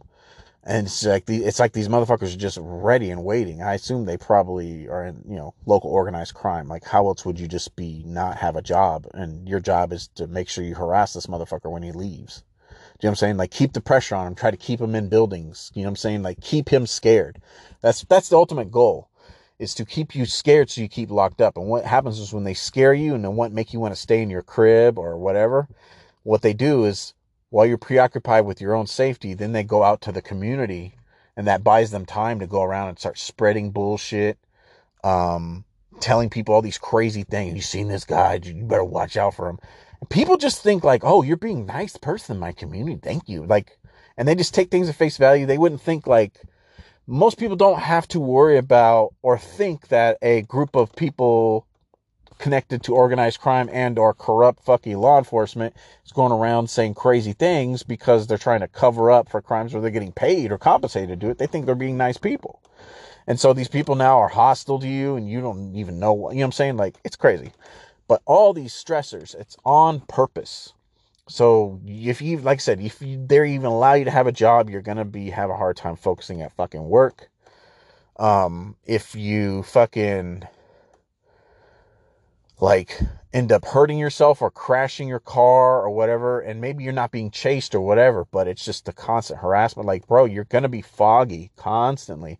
If not, them putting shit in your food to make you constantly like these guys are constantly putting drugs in my food. Like the other day, last week, last weekend on Saturday, um, they put some shit in my Chick Fil A, and I was, I couldn't. It was like I couldn't even like think with the front part of my brain. I don't know what they gave me, but I and I just had to stay there because I'm not going to drive while high. And I had to stay there for four hours. This is a thing that constantly happens to me. Constantly getting drugged. I don't know if it's like sometimes it can be literal bug spray, bleach, drugs, psychotropics. They'll put fucking female hormones in my food.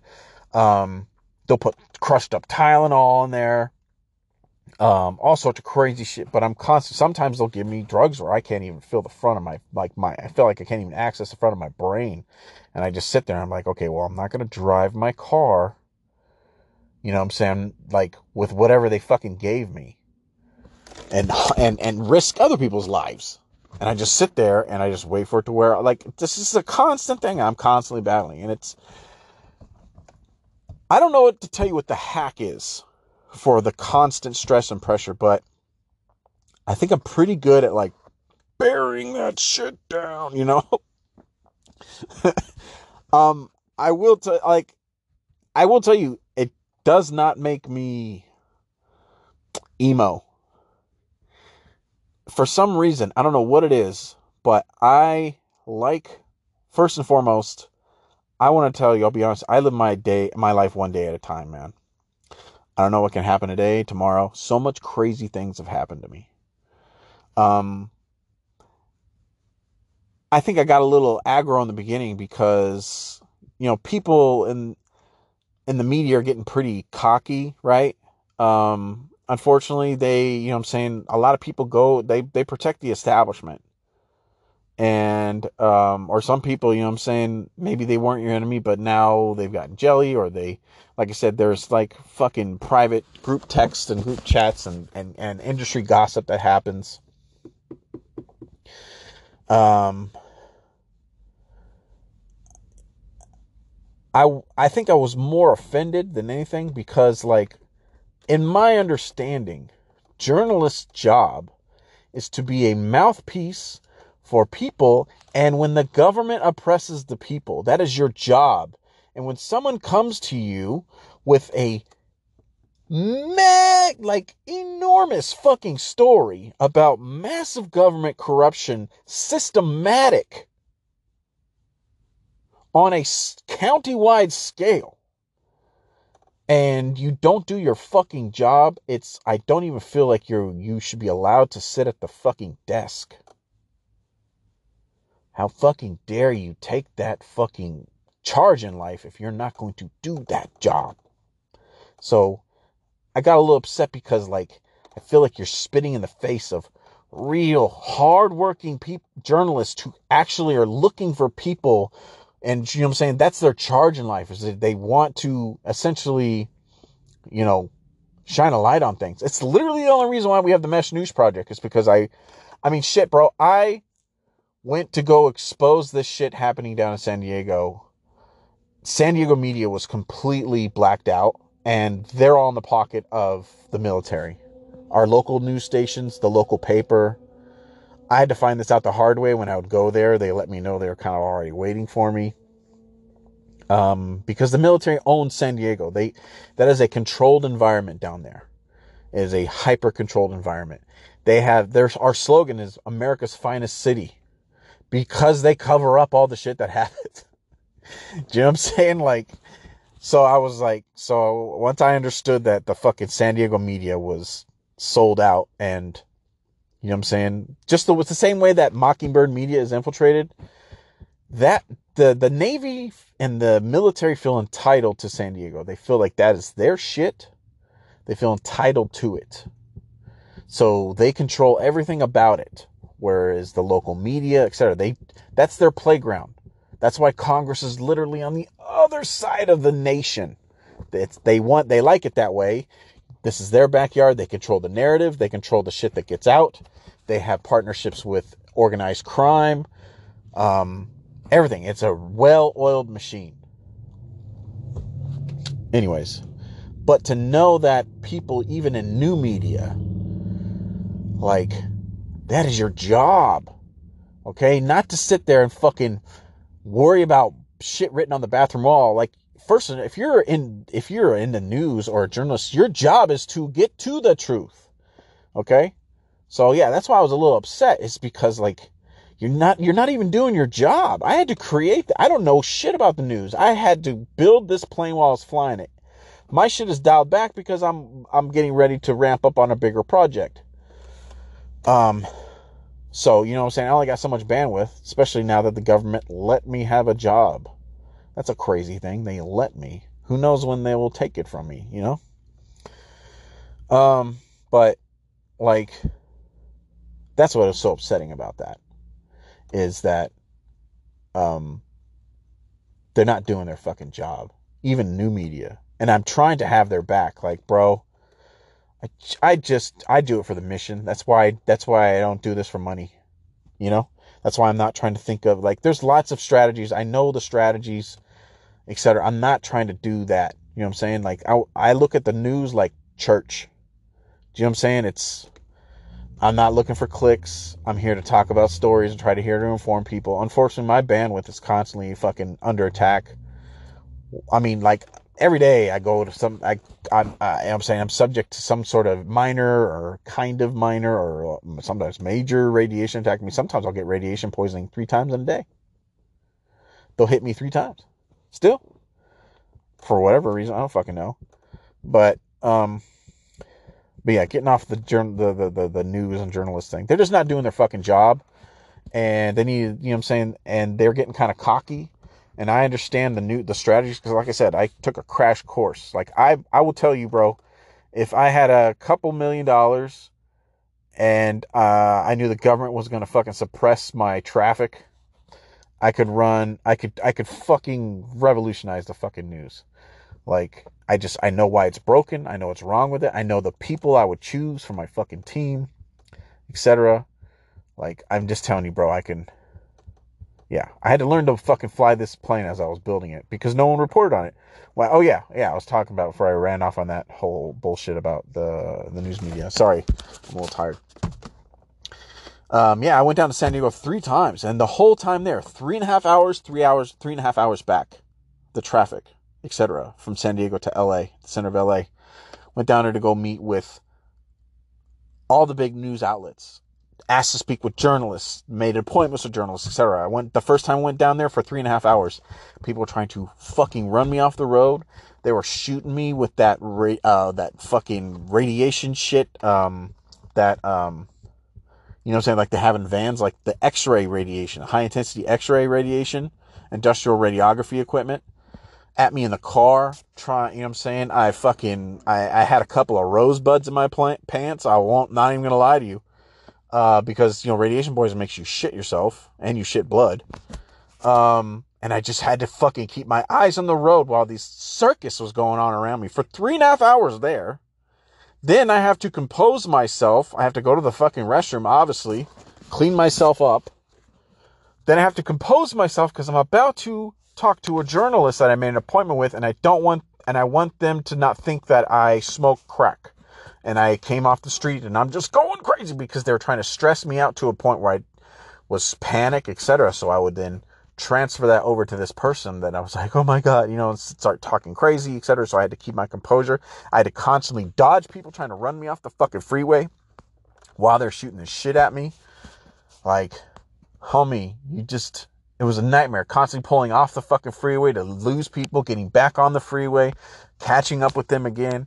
And then when I got there, um, fucking, I was constantly getting ambushed in the parking lot by cars with these things, with the radiation things in. They would pull alongside me as I was, as I parked my car and was fucking making my way towards different media buildings. And they would come by me and fucking blast me with that shit. This is right after I just went to a McDonald's and cleaned myself up. Um, I'm fucking sweating bullets. And then after getting nowhere and these journalists would return my calls or, you know I'm saying, even if I, after I'd leave stacks of information research and research and things to look at and where these things come from and, hey, they're using this shit on these people, whatever. Nobody would return my shit. I was completely fucking, uh, uh, what do they call that? Roadblocked. And then I have to make that three hour journey all the way back to San Diego because I knew that there was this horrible shit happening because I fucking came across something and then the government's hyper paranoid and so they sent a fucking cleanup crew to do like, well, we got some rats down in San Diego. We don't like that shit. So we need to start figuring out who's who's not making the fucking cut and getting them the fuck out of here. How are we gonna do that? Oh, we're gonna fucking, you know what I'm saying? We got the extermination team. And once I knew that was happening, and I had some people from the intel community were like, bro, you have to go and you have to fucking say something, talk to someone. I, yeah, I thought it was just happening to me, but it was happening to lots of other people um, at that same time in the news, you were hearing things about Havana syndrome, etc. That was part of it. It's uh, it was a they they just could not fucking figure out who the they thought someone told me that shit. I just came across that fucking information that somebody was trying to blow the whistle on, and it was only up on the web for a little while. So the Havana syndrome shit, that was all. That was during this shit. Okay, it wasn't just San Diego they wanted to know who people from San Diego were talking to. That's why that shit was in the news. People don't understand there was a literal, not a pretend war, not fucking Star Wars. They were literally using real fucking uh, uh, clandestine uh, energy weapons, uh, basically industrial radiography equipment, and weaponizing it to clean house because they thought they had a bunch of rats who told this fucking goober this shit, and that's not what happened, but the military's fucking paranoid. So anyway, so then I made that trip three hours back. Same shit. People trying to run me off the road, radiation, radiation, etc. They were trying to make it miserable because they didn't think that I understood that the media was, uh, uh, what's it called, um, compromised in San Diego. They didn't think I would make that trip, but when I did, they were make they were gonna make sure it was the worst experience of my life, and it fucking was. And guess what? Even though it was the most nightmare road trip of my life, I fucking did it again. I went back a second time, and the second time they had an active denial service weapon waiting for me. At my first stop, they knew I had an appointment with a journalist. And in the at the stoplight before I pulled into the parking lot, they blasted me with that shit. And I had to sit there at the light and just take it, bro. Feeling my whole body was on fucking fire. I, I don't know if you know what the active denial service weapon is, but it it it, it basically it, um activates the moisture in your skin to make your whole body feel like you're on fire. I don't know if you've ever looked it up though.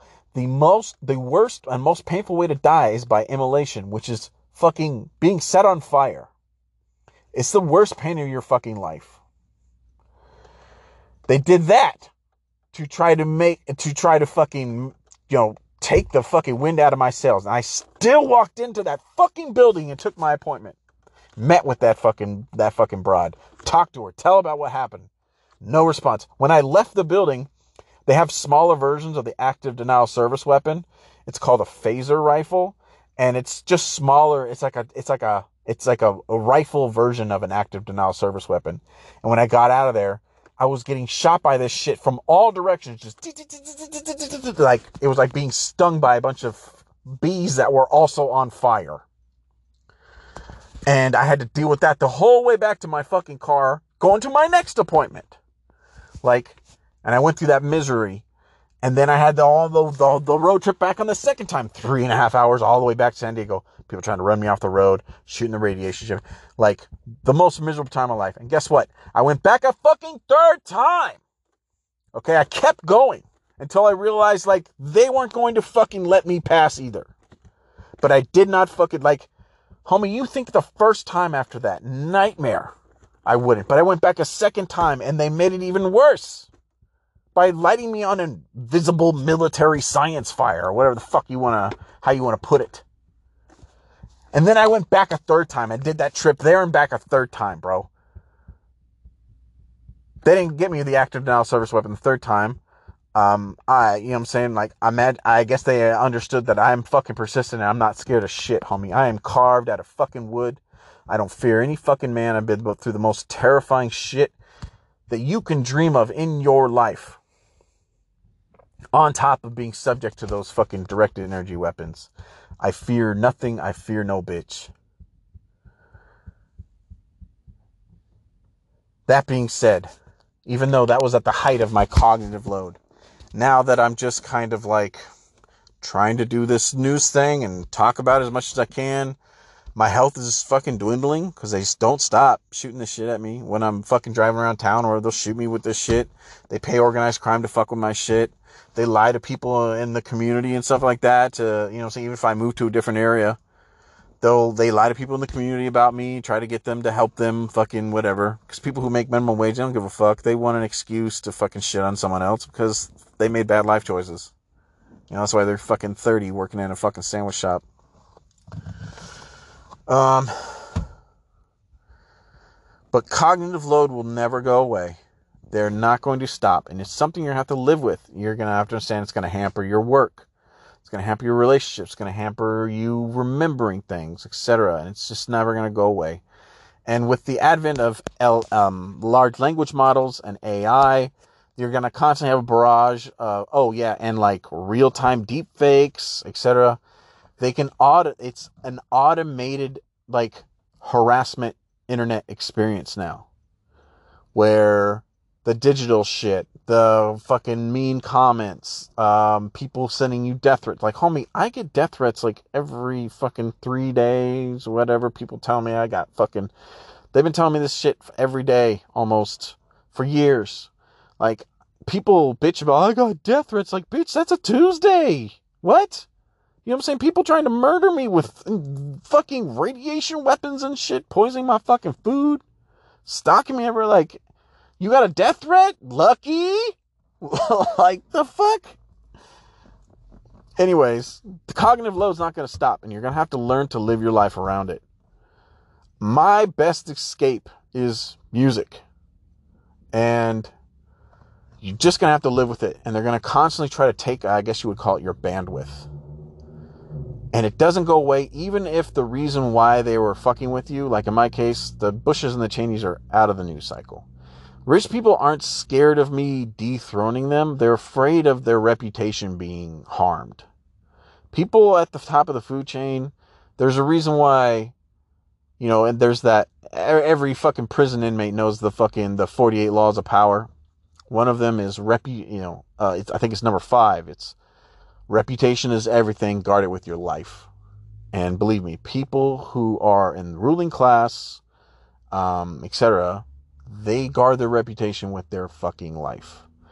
Because brand is everything and you know saying people want you you know i'm saying they want to keep doing business with you etc you want to still be able to have leeway.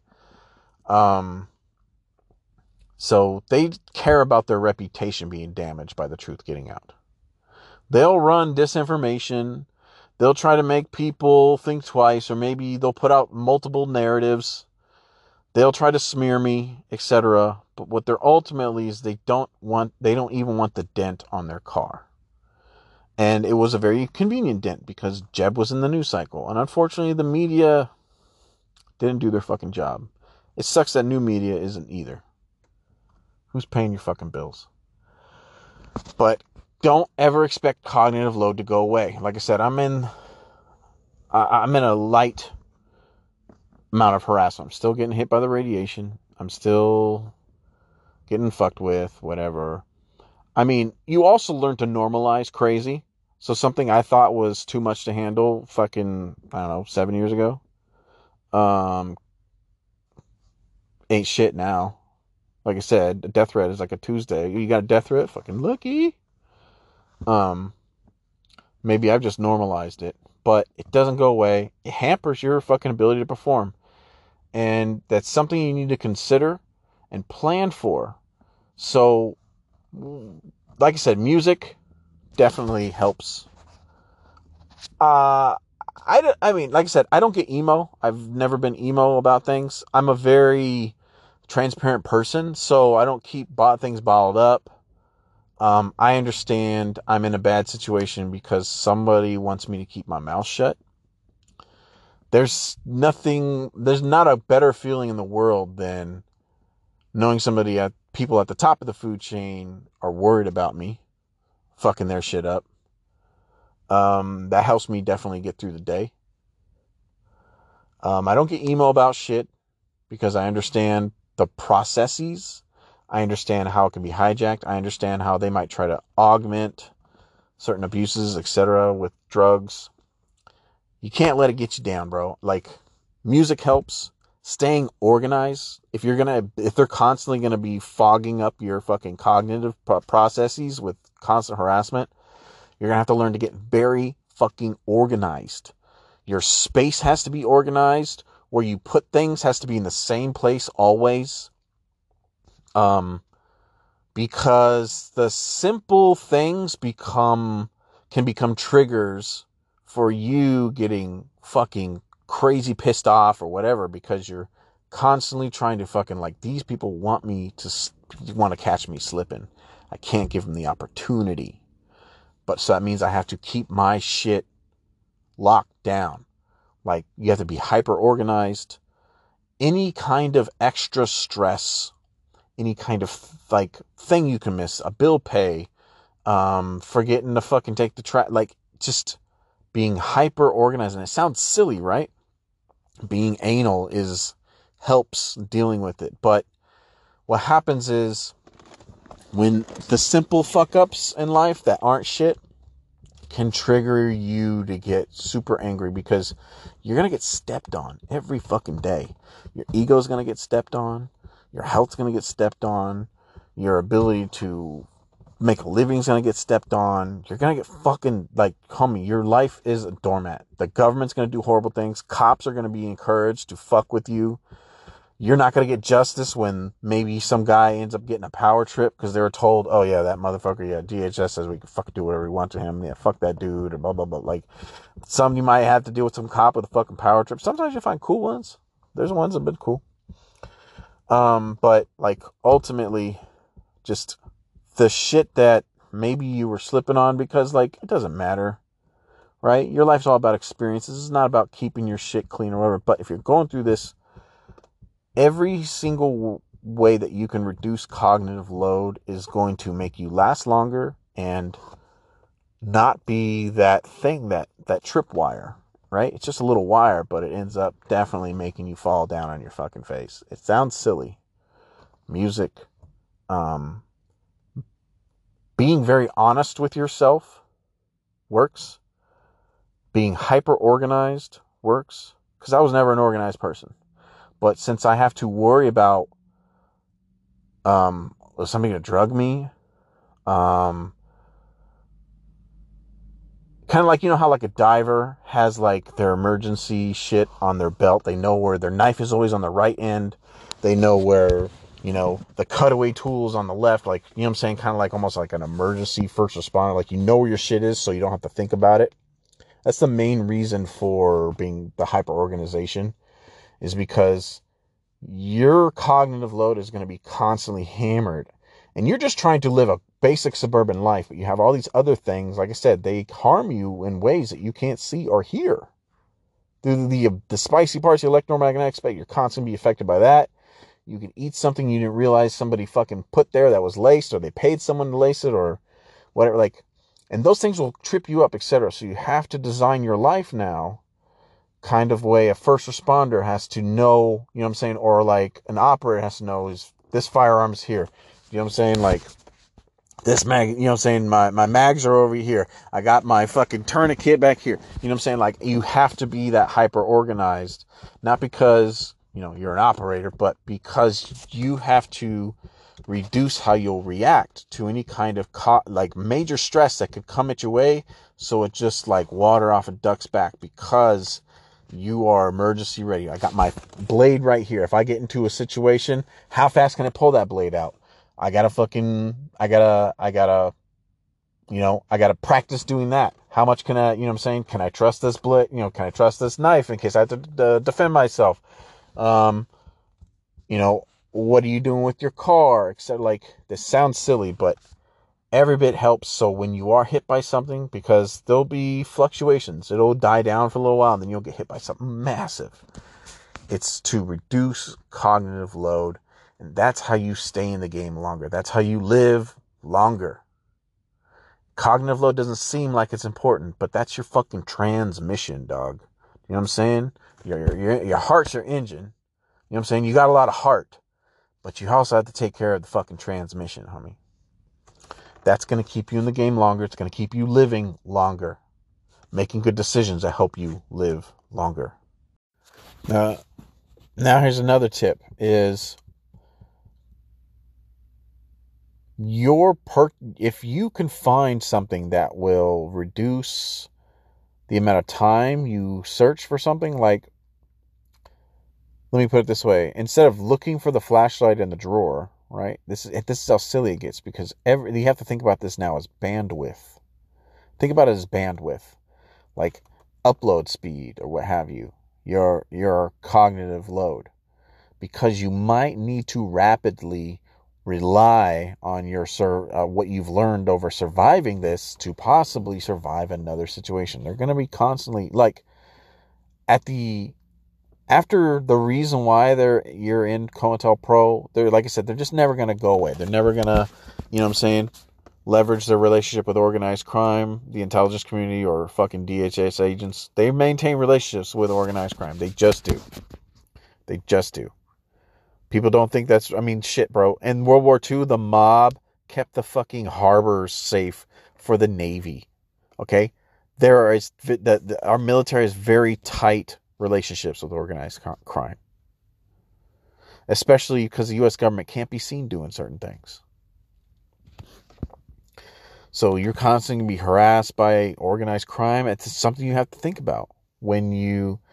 Um, but regardless, I'm gonna. I don't want to chase that rabbit. When you're buying shit, you're gonna have to buy. You're gonna start buying shit like an old person does out of convenience. Oh, that's a that's a clever way. Yeah, it's a special flashlight stand or whatever. And then here's another trick. Now that you got the special flashlight thing, right? That you don't have to search for. It. It's got its own space, and you know where it is, so you can get it in an emergency, right? That seems like a silly thing, right? What if I need this in emergency?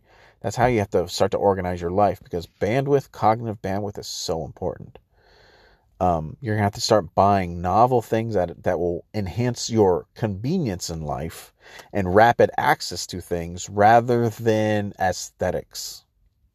Do you understand what I'm saying?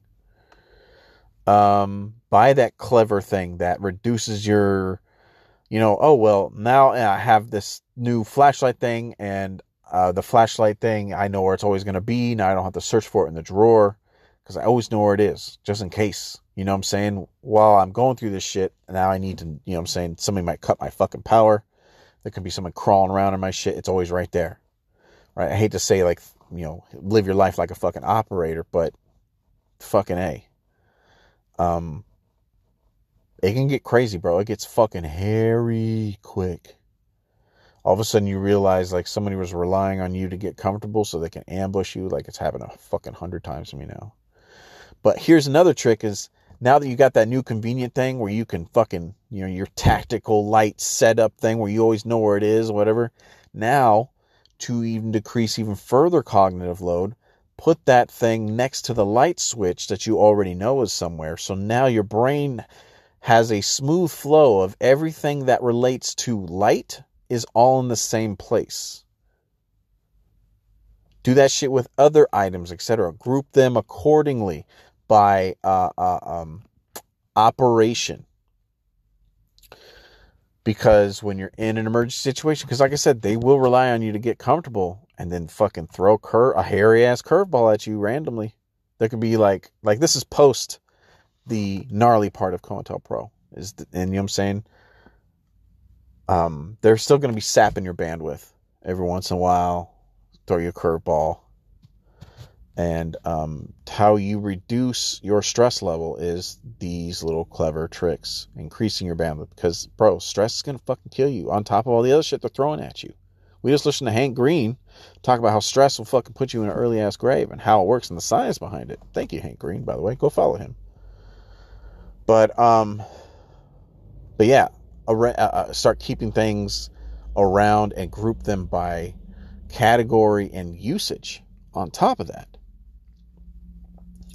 And then also another trick to reduce reduce your cognitive load since it will be expunged still. And you're gonna have to learn to live your life like that. They're constantly gonna keep pressure on you, bro. Even though it's not heavy pressure, you'll get used to it. And something that might be heavy for a normie, um, we'll be seeing like a fucking Tuesday for you. But you know what I'm saying? It, um, but regardless, is every day kill your ego. Like kill your ego. Nothing is worth it. They're going to try to bait your ego a million times so you fucking make a mistake, do something stupid. Do you know what I'm saying? Try to, like, you're going to finally get tired of just eating everyone's shit and be like, you know, I'm going to go fuck this dude up. And they were waiting for that. And then a car full of like seven dudes come and do a dance on your head because they were waiting for that. So that's another trick. And because your cognitive load also is tied to your ego and you want it to go away and your animal brain is saying like if i just make these people understand that there will be a pain associated with doing this then they'll stop doing it. But in fact they understand that's what's going to be eventually eventually you're going to get tired of it. They know that's why it's slowly their harassment will, will ramp up and um, they'll lure you into a situation but your animal brain is saying, like, look, these motherfuckers need to know why the lion is the king of the jungle. You can't be fucking with me like this. It's going to be a trap. Just is. They're smart. Okay? And there's more of them. And even if they're stupid, they're instructed by a smart person. Because, you know, IQs are not accumulative.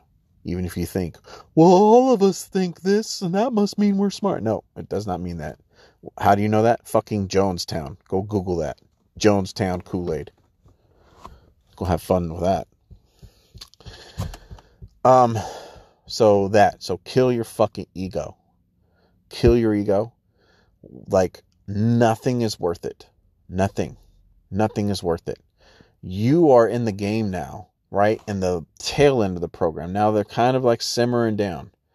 Your your goal is how long are you going to stay in the game? They're trying to they now that they've made sure that what you had to say didn't fucking reach the right people or they convinced the fucking the the people that would have to fucking get involved in bullshit jealousy um fucking rumors or just they're fucking sellouts masquerading as journalists. That's that's that's more popular than you think bro. Just like your famous your favorite musician you know what I'm saying? They're you know I'm saying? The, the the goal is to sell out for them. Like yeah they love doing it but you know they also like being comfortable motherfucker. The goal is to sell out. Like most people are like that too especially in media and journalism. Those motherfuckers want to sell out too. You know what I'm saying? Like you only got one life. They're not gonna you know what I'm saying? They, they're not they, they're not stupid you know? But nothing yeah getting back to it. Sorry I chased a lot of rabbits but nothing is worth it. So you have to kill your fucking ego every day. Because these people are doing this on purpose. Because they're they're trying to you got one life. And now that, you know, there's people just paid to keep a minimal amount of pressure on you, they still want to sap your bandwidth. They still want to keep you stressed. We know stress will literally kill you or will aid in killing you if they subject you to something or I mean, they would they would do the most craziest shit. They would fucking put like cold and flu. They would put flu viruses and shit. They would get somebody who had the flu or whatever to hawk lung butter in my shit, so I would get the flu while I was going through all this crazy shit, and it would fucking wipe me out. On top of everything, because like your stress, being stressed out, lowers your barrier, whatever. Like they could keep your stress levels up and then subject you to something that you might be able to survive, and then you don't make it because your body's fucking immune system was so down or low. Um, like I said before, man, once you hit your 50s, homie, this is not an old man's game. You know what I'm saying? Like, I definitely think if you're trying to blow the whistle on something in the government, dude, don't do it in 50, 50s plus. And I would say, you know what I'm saying? Think about that this is going to be a years long battle. So, how old are you going to be when you know, saying that it's over, but they're still maintaining pressure on you just to let you know who the boss is. You know what I'm saying? Um, but yeah, bro, um, kill your ego every day. It's not worth it. Just tell yourself, you know what I'm saying? Like, just know, be confident. Nobody's better than you. Just be confident. Like, the insult doesn't matter. Just be confident. Like, that's not true. They're just trying to say something that you want to defend yourself because they want to goat you into something, because they want to steal your bandwidth. They want to increase your cognitive load. And also understand that these motherfuckers who do this internet harassment shit will be constantly badgering you online. They'll use throwaway accounts. They'll encourage other people to harass you with, like, there's all these different ways to hide her, you know, saying hide, um, like smears about you and shit. I went over some of them to goat other people to do their job for them for free. But you're constantly going to be harassed online, offline, and you have to kill your ego because that's going to keep you living a lot longer. Cognitive load, you have no idea. It's actually so important. So important. Um, just to keep your head up, stay in the game. But yeah, and at the end, my my my favorite um life hack for staying in the game long enough is just killing your fucking ego. Don't go into this thinking, you know what I'm saying, like it's going to suck having to eat shit every day. They're doing that on purpose. So if you kill your ego, their bullshit won't bother you and that won't sap your bandwidth, increase your stress load, and fuck your health up. You understand? On top of making it hard for you to perform at a job that you probably weren't allowed to have for fucking five, seven years or whatever because if you have money, then you have options to escape this shit. They can't have that. So, like, you have to think about all this stuff. So, think about those hacks to reduce your cognitive load. Kill your ego every day because that extra tension, some shit that other people wouldn't bat an eye of to engage in. Like, bro, you're gonna have to be the Zen master, bro. You're gonna have to be fucking Gandhi about shit. Um, some days it's gonna be hard because some people just do the fucking. They just sometimes they do the most worst things. It just you're gonna have to fucking be the Zen master, homie. Anyways, cognitive load is so important. There's a lot of science behind it. There's a lot of strategy behind it. There is, and ultimately, if you know what I'm saying, you survive and they don't manage to trick you into literally killing yourself, because that's the thing. You know what I'm saying? If you can't handle the fucking death threats, you know, other known as otherwise known as fucking Tuesday or what the fuck ever, um staying in the game is reducing your cognitive load. This is your life now. I mean, I haven't even started to think about dating or fucking that like I'm I I'm I, I want to survive. I cuz I only got one life. And I, and I want as much life out of that one life ever. I mean, I don't. There's nothing after this. I don't believe there's anything after this. Um, so staying in the game is my number one concentration. Uh, so I can't give you a podcast about dating post COINTELPRO. It's literally the last fucking thing on my fucking dome. But um, yeah, cognitive load is a son of a bitch, and you wouldn't think that would be the way you might go out but as we just learned, there was that lady in that newspaper. Remember that newspaper that got um fucking stormed by the cops. Remember that, and because they were reporting on local corruption, and then they just had this illegal storming where they stole their computers. Remember that shit?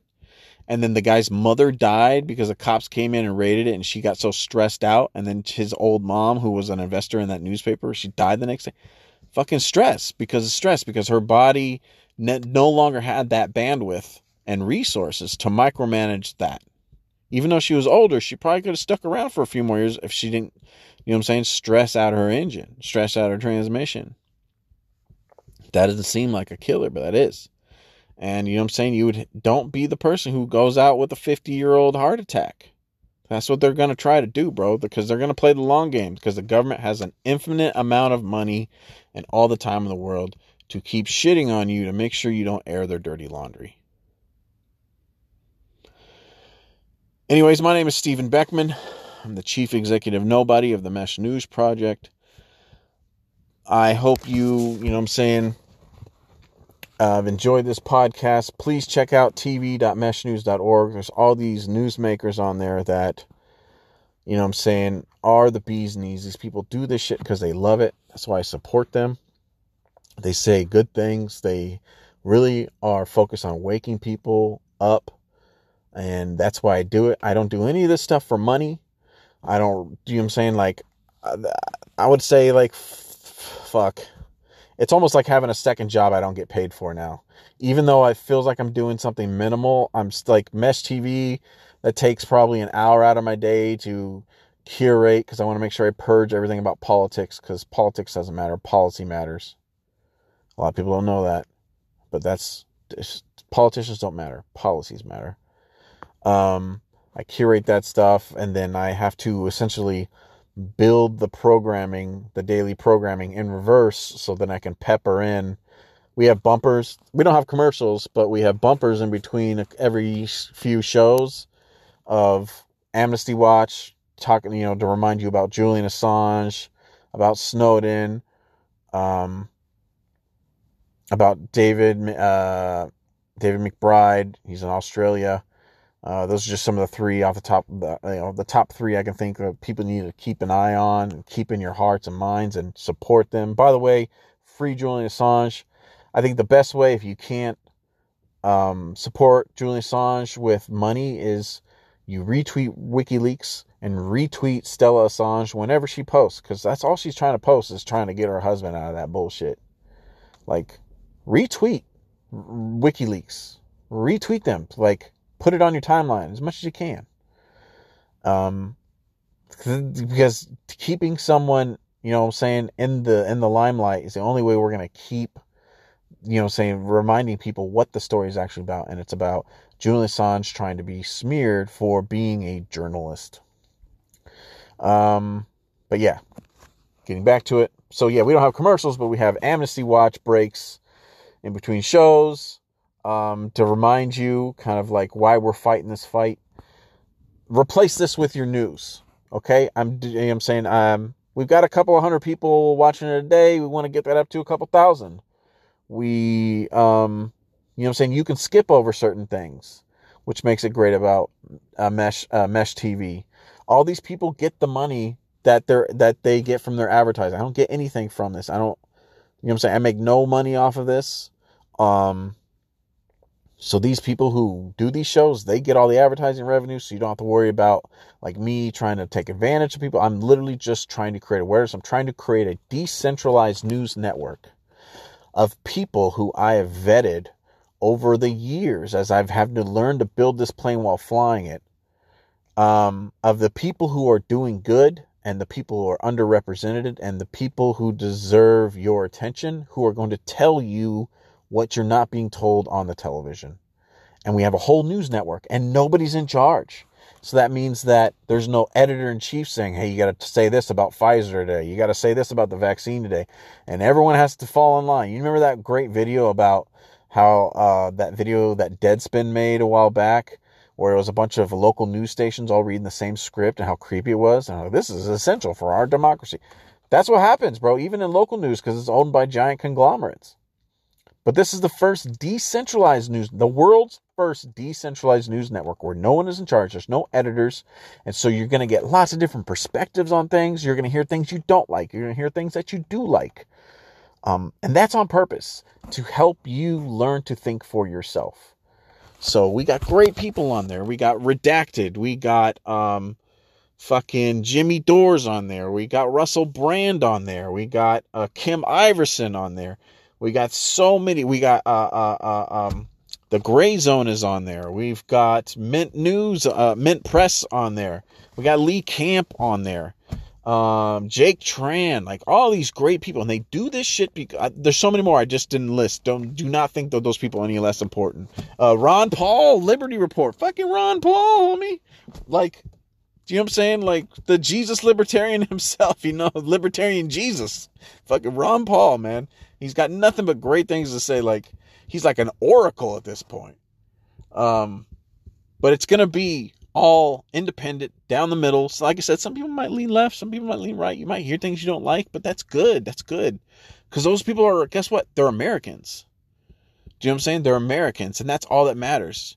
Uh, if they're not harming someone, you know what I'm saying? If they're not trying to encroach on your on your life, then them saying words has no effect on your life and maybe think about hear things from their side etc but we're designed and i'm des- I, I created this on purpose like this and i feel like if you really are interested if you're someone who loves to watch the news i know lots of people love to keep the news on in the background or whatever just turn that shit on and let it play. Cast you hit the cast 2 button from your phone and send it to your phone if your phone's on your wi-fi. Um, or you can even put the co- put the put a code into youtube if you're not on the Wi-Fi, and you can then essentially still control the TV programming for the TV show. And if you're listening and if you're watching some uh, a mesh new, uh, a mesh TV newsmaker, and you're not feeling them, or maybe you heard you're pretty educated on this story or whatever, you just take your phone out and it turns it into like a when you cast it to your TV, turns into like a little remote. You can't do that with the news. You just have to sit there and listen to fucking Anderson Cooper talk, even if you're like, I don't want to listen to this guy. I, nothing. I got nothing against Anderson Cooper. I'm just saying, like, but you know what I'm saying? Like, if you don't want to hear any more about that story, like, oh, bro, I've been listening to news all day. I got, I want to move on to the next. Who's, what else is on? What's, who's next? Tell me another thing. Um, you can't do that with the news. You just have to wait. You just have to wait for the show to be over. But with this, you, your phone turns into a, a, a remote it's probably the best way you can ever get the most honest. It's literally the most honest news on the planet. The on, most honest news planet on the planet on the planet. TM. So you know what I'm saying? Support Mesh News. Go follow all the creators. I put those people on there for a reason. I vet them. Um, tv.meshnews.org. tv.meshnews.org. tv.meshnews.org. And uh, I hope this message finds you as I broadcast from San Diego from deep inside the filter bubble. I want to thank you for listening as we pull back the curtain. Now, we are a zero profit news project, not a 501c nonprofit, but a zero profit passion project. We don't make money doing this at all. So we don't have sponsors, but we do endorse necessities and organizations that are worth your time and money. So, you know, whether you're a target of COINTELPRO or just one of the 55,000 plus listeners to the podcast, I recommend getting yourself a Faraday bag. That's F A R A D A Y. A Faraday bag or a Faraday sleeve for your mobile device. They make Faraday backpacks and phone sleeves and even sleeves to put your key fobs in so you can put your laptops and your tablets and all sorts of things in these bags, different sizes and you know especially for the key fobs because as key fobs become more and more smarter you know your car keys um, who knows what kind of tracking tech can be used maliciously in your car key fobs. So they actually make those as well. Uh, there are many brands. I don't recommend i don't and you know recommend a particular brand. They all do the same thing. But there are brands out there called mission darkness uh, Hodufy, that's H O D U F Y. Um, Silent Pocket is another brand name, just to name a few. They all work the same, but they have different stitching and features and price points. So, whatever brand you choose, you need to get yourself one, as the security state is continuing to violate the Constitution and your God given American rights to privacy. It's not about if you have nothing to hide, it's about the principle that the Fourth Amendment is not conditional. Now, did you know the Department of Homeland Security can put you on a domestic terror watch list just for homeschooling your kids outside the brainwashing and dumbed down public school system? That's 100% a fact. Because of this, you know, I want to endorse the Ron Paul homeschool system, and you can find it, find it at ronpaulhomeschool.com.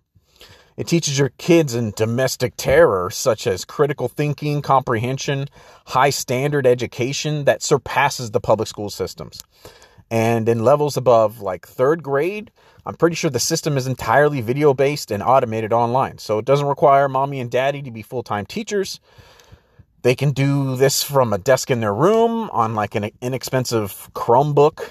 Well, you can still grow like a home based business, have a grandparent or childcare monitor, uh, monitor their day to day, or whomever you see fit and then allow them to have the important social stimulus at like an after school program like the Boys and Girls Club, dance, sports, MMA, whatever.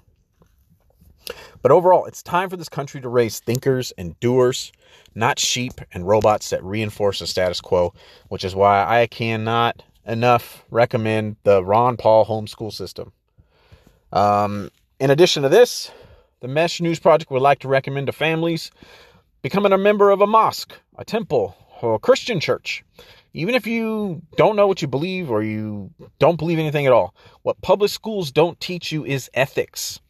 That's where church comes in. In many de- degree programs in higher education, there's often a course called ethics, but that's in higher education. You know, like business ethics, medical ethics, judicial ethics, etc where school where, where school teaches public school just teaches education not even that well. Church fulfills the portion that's not covered in schools and that is human ethics. So not only do churches provide ethics trainings for your kids but it also gives them social interaction within the environment of high ethics. So even if you're not a believer have that discussion with the kids just like you did with santa claus you know? This is overall it's just an imperative ingredient for raising good people. And when they turn 18, tell them they can do whatever they want. But until then, their ass belongs to Jesus.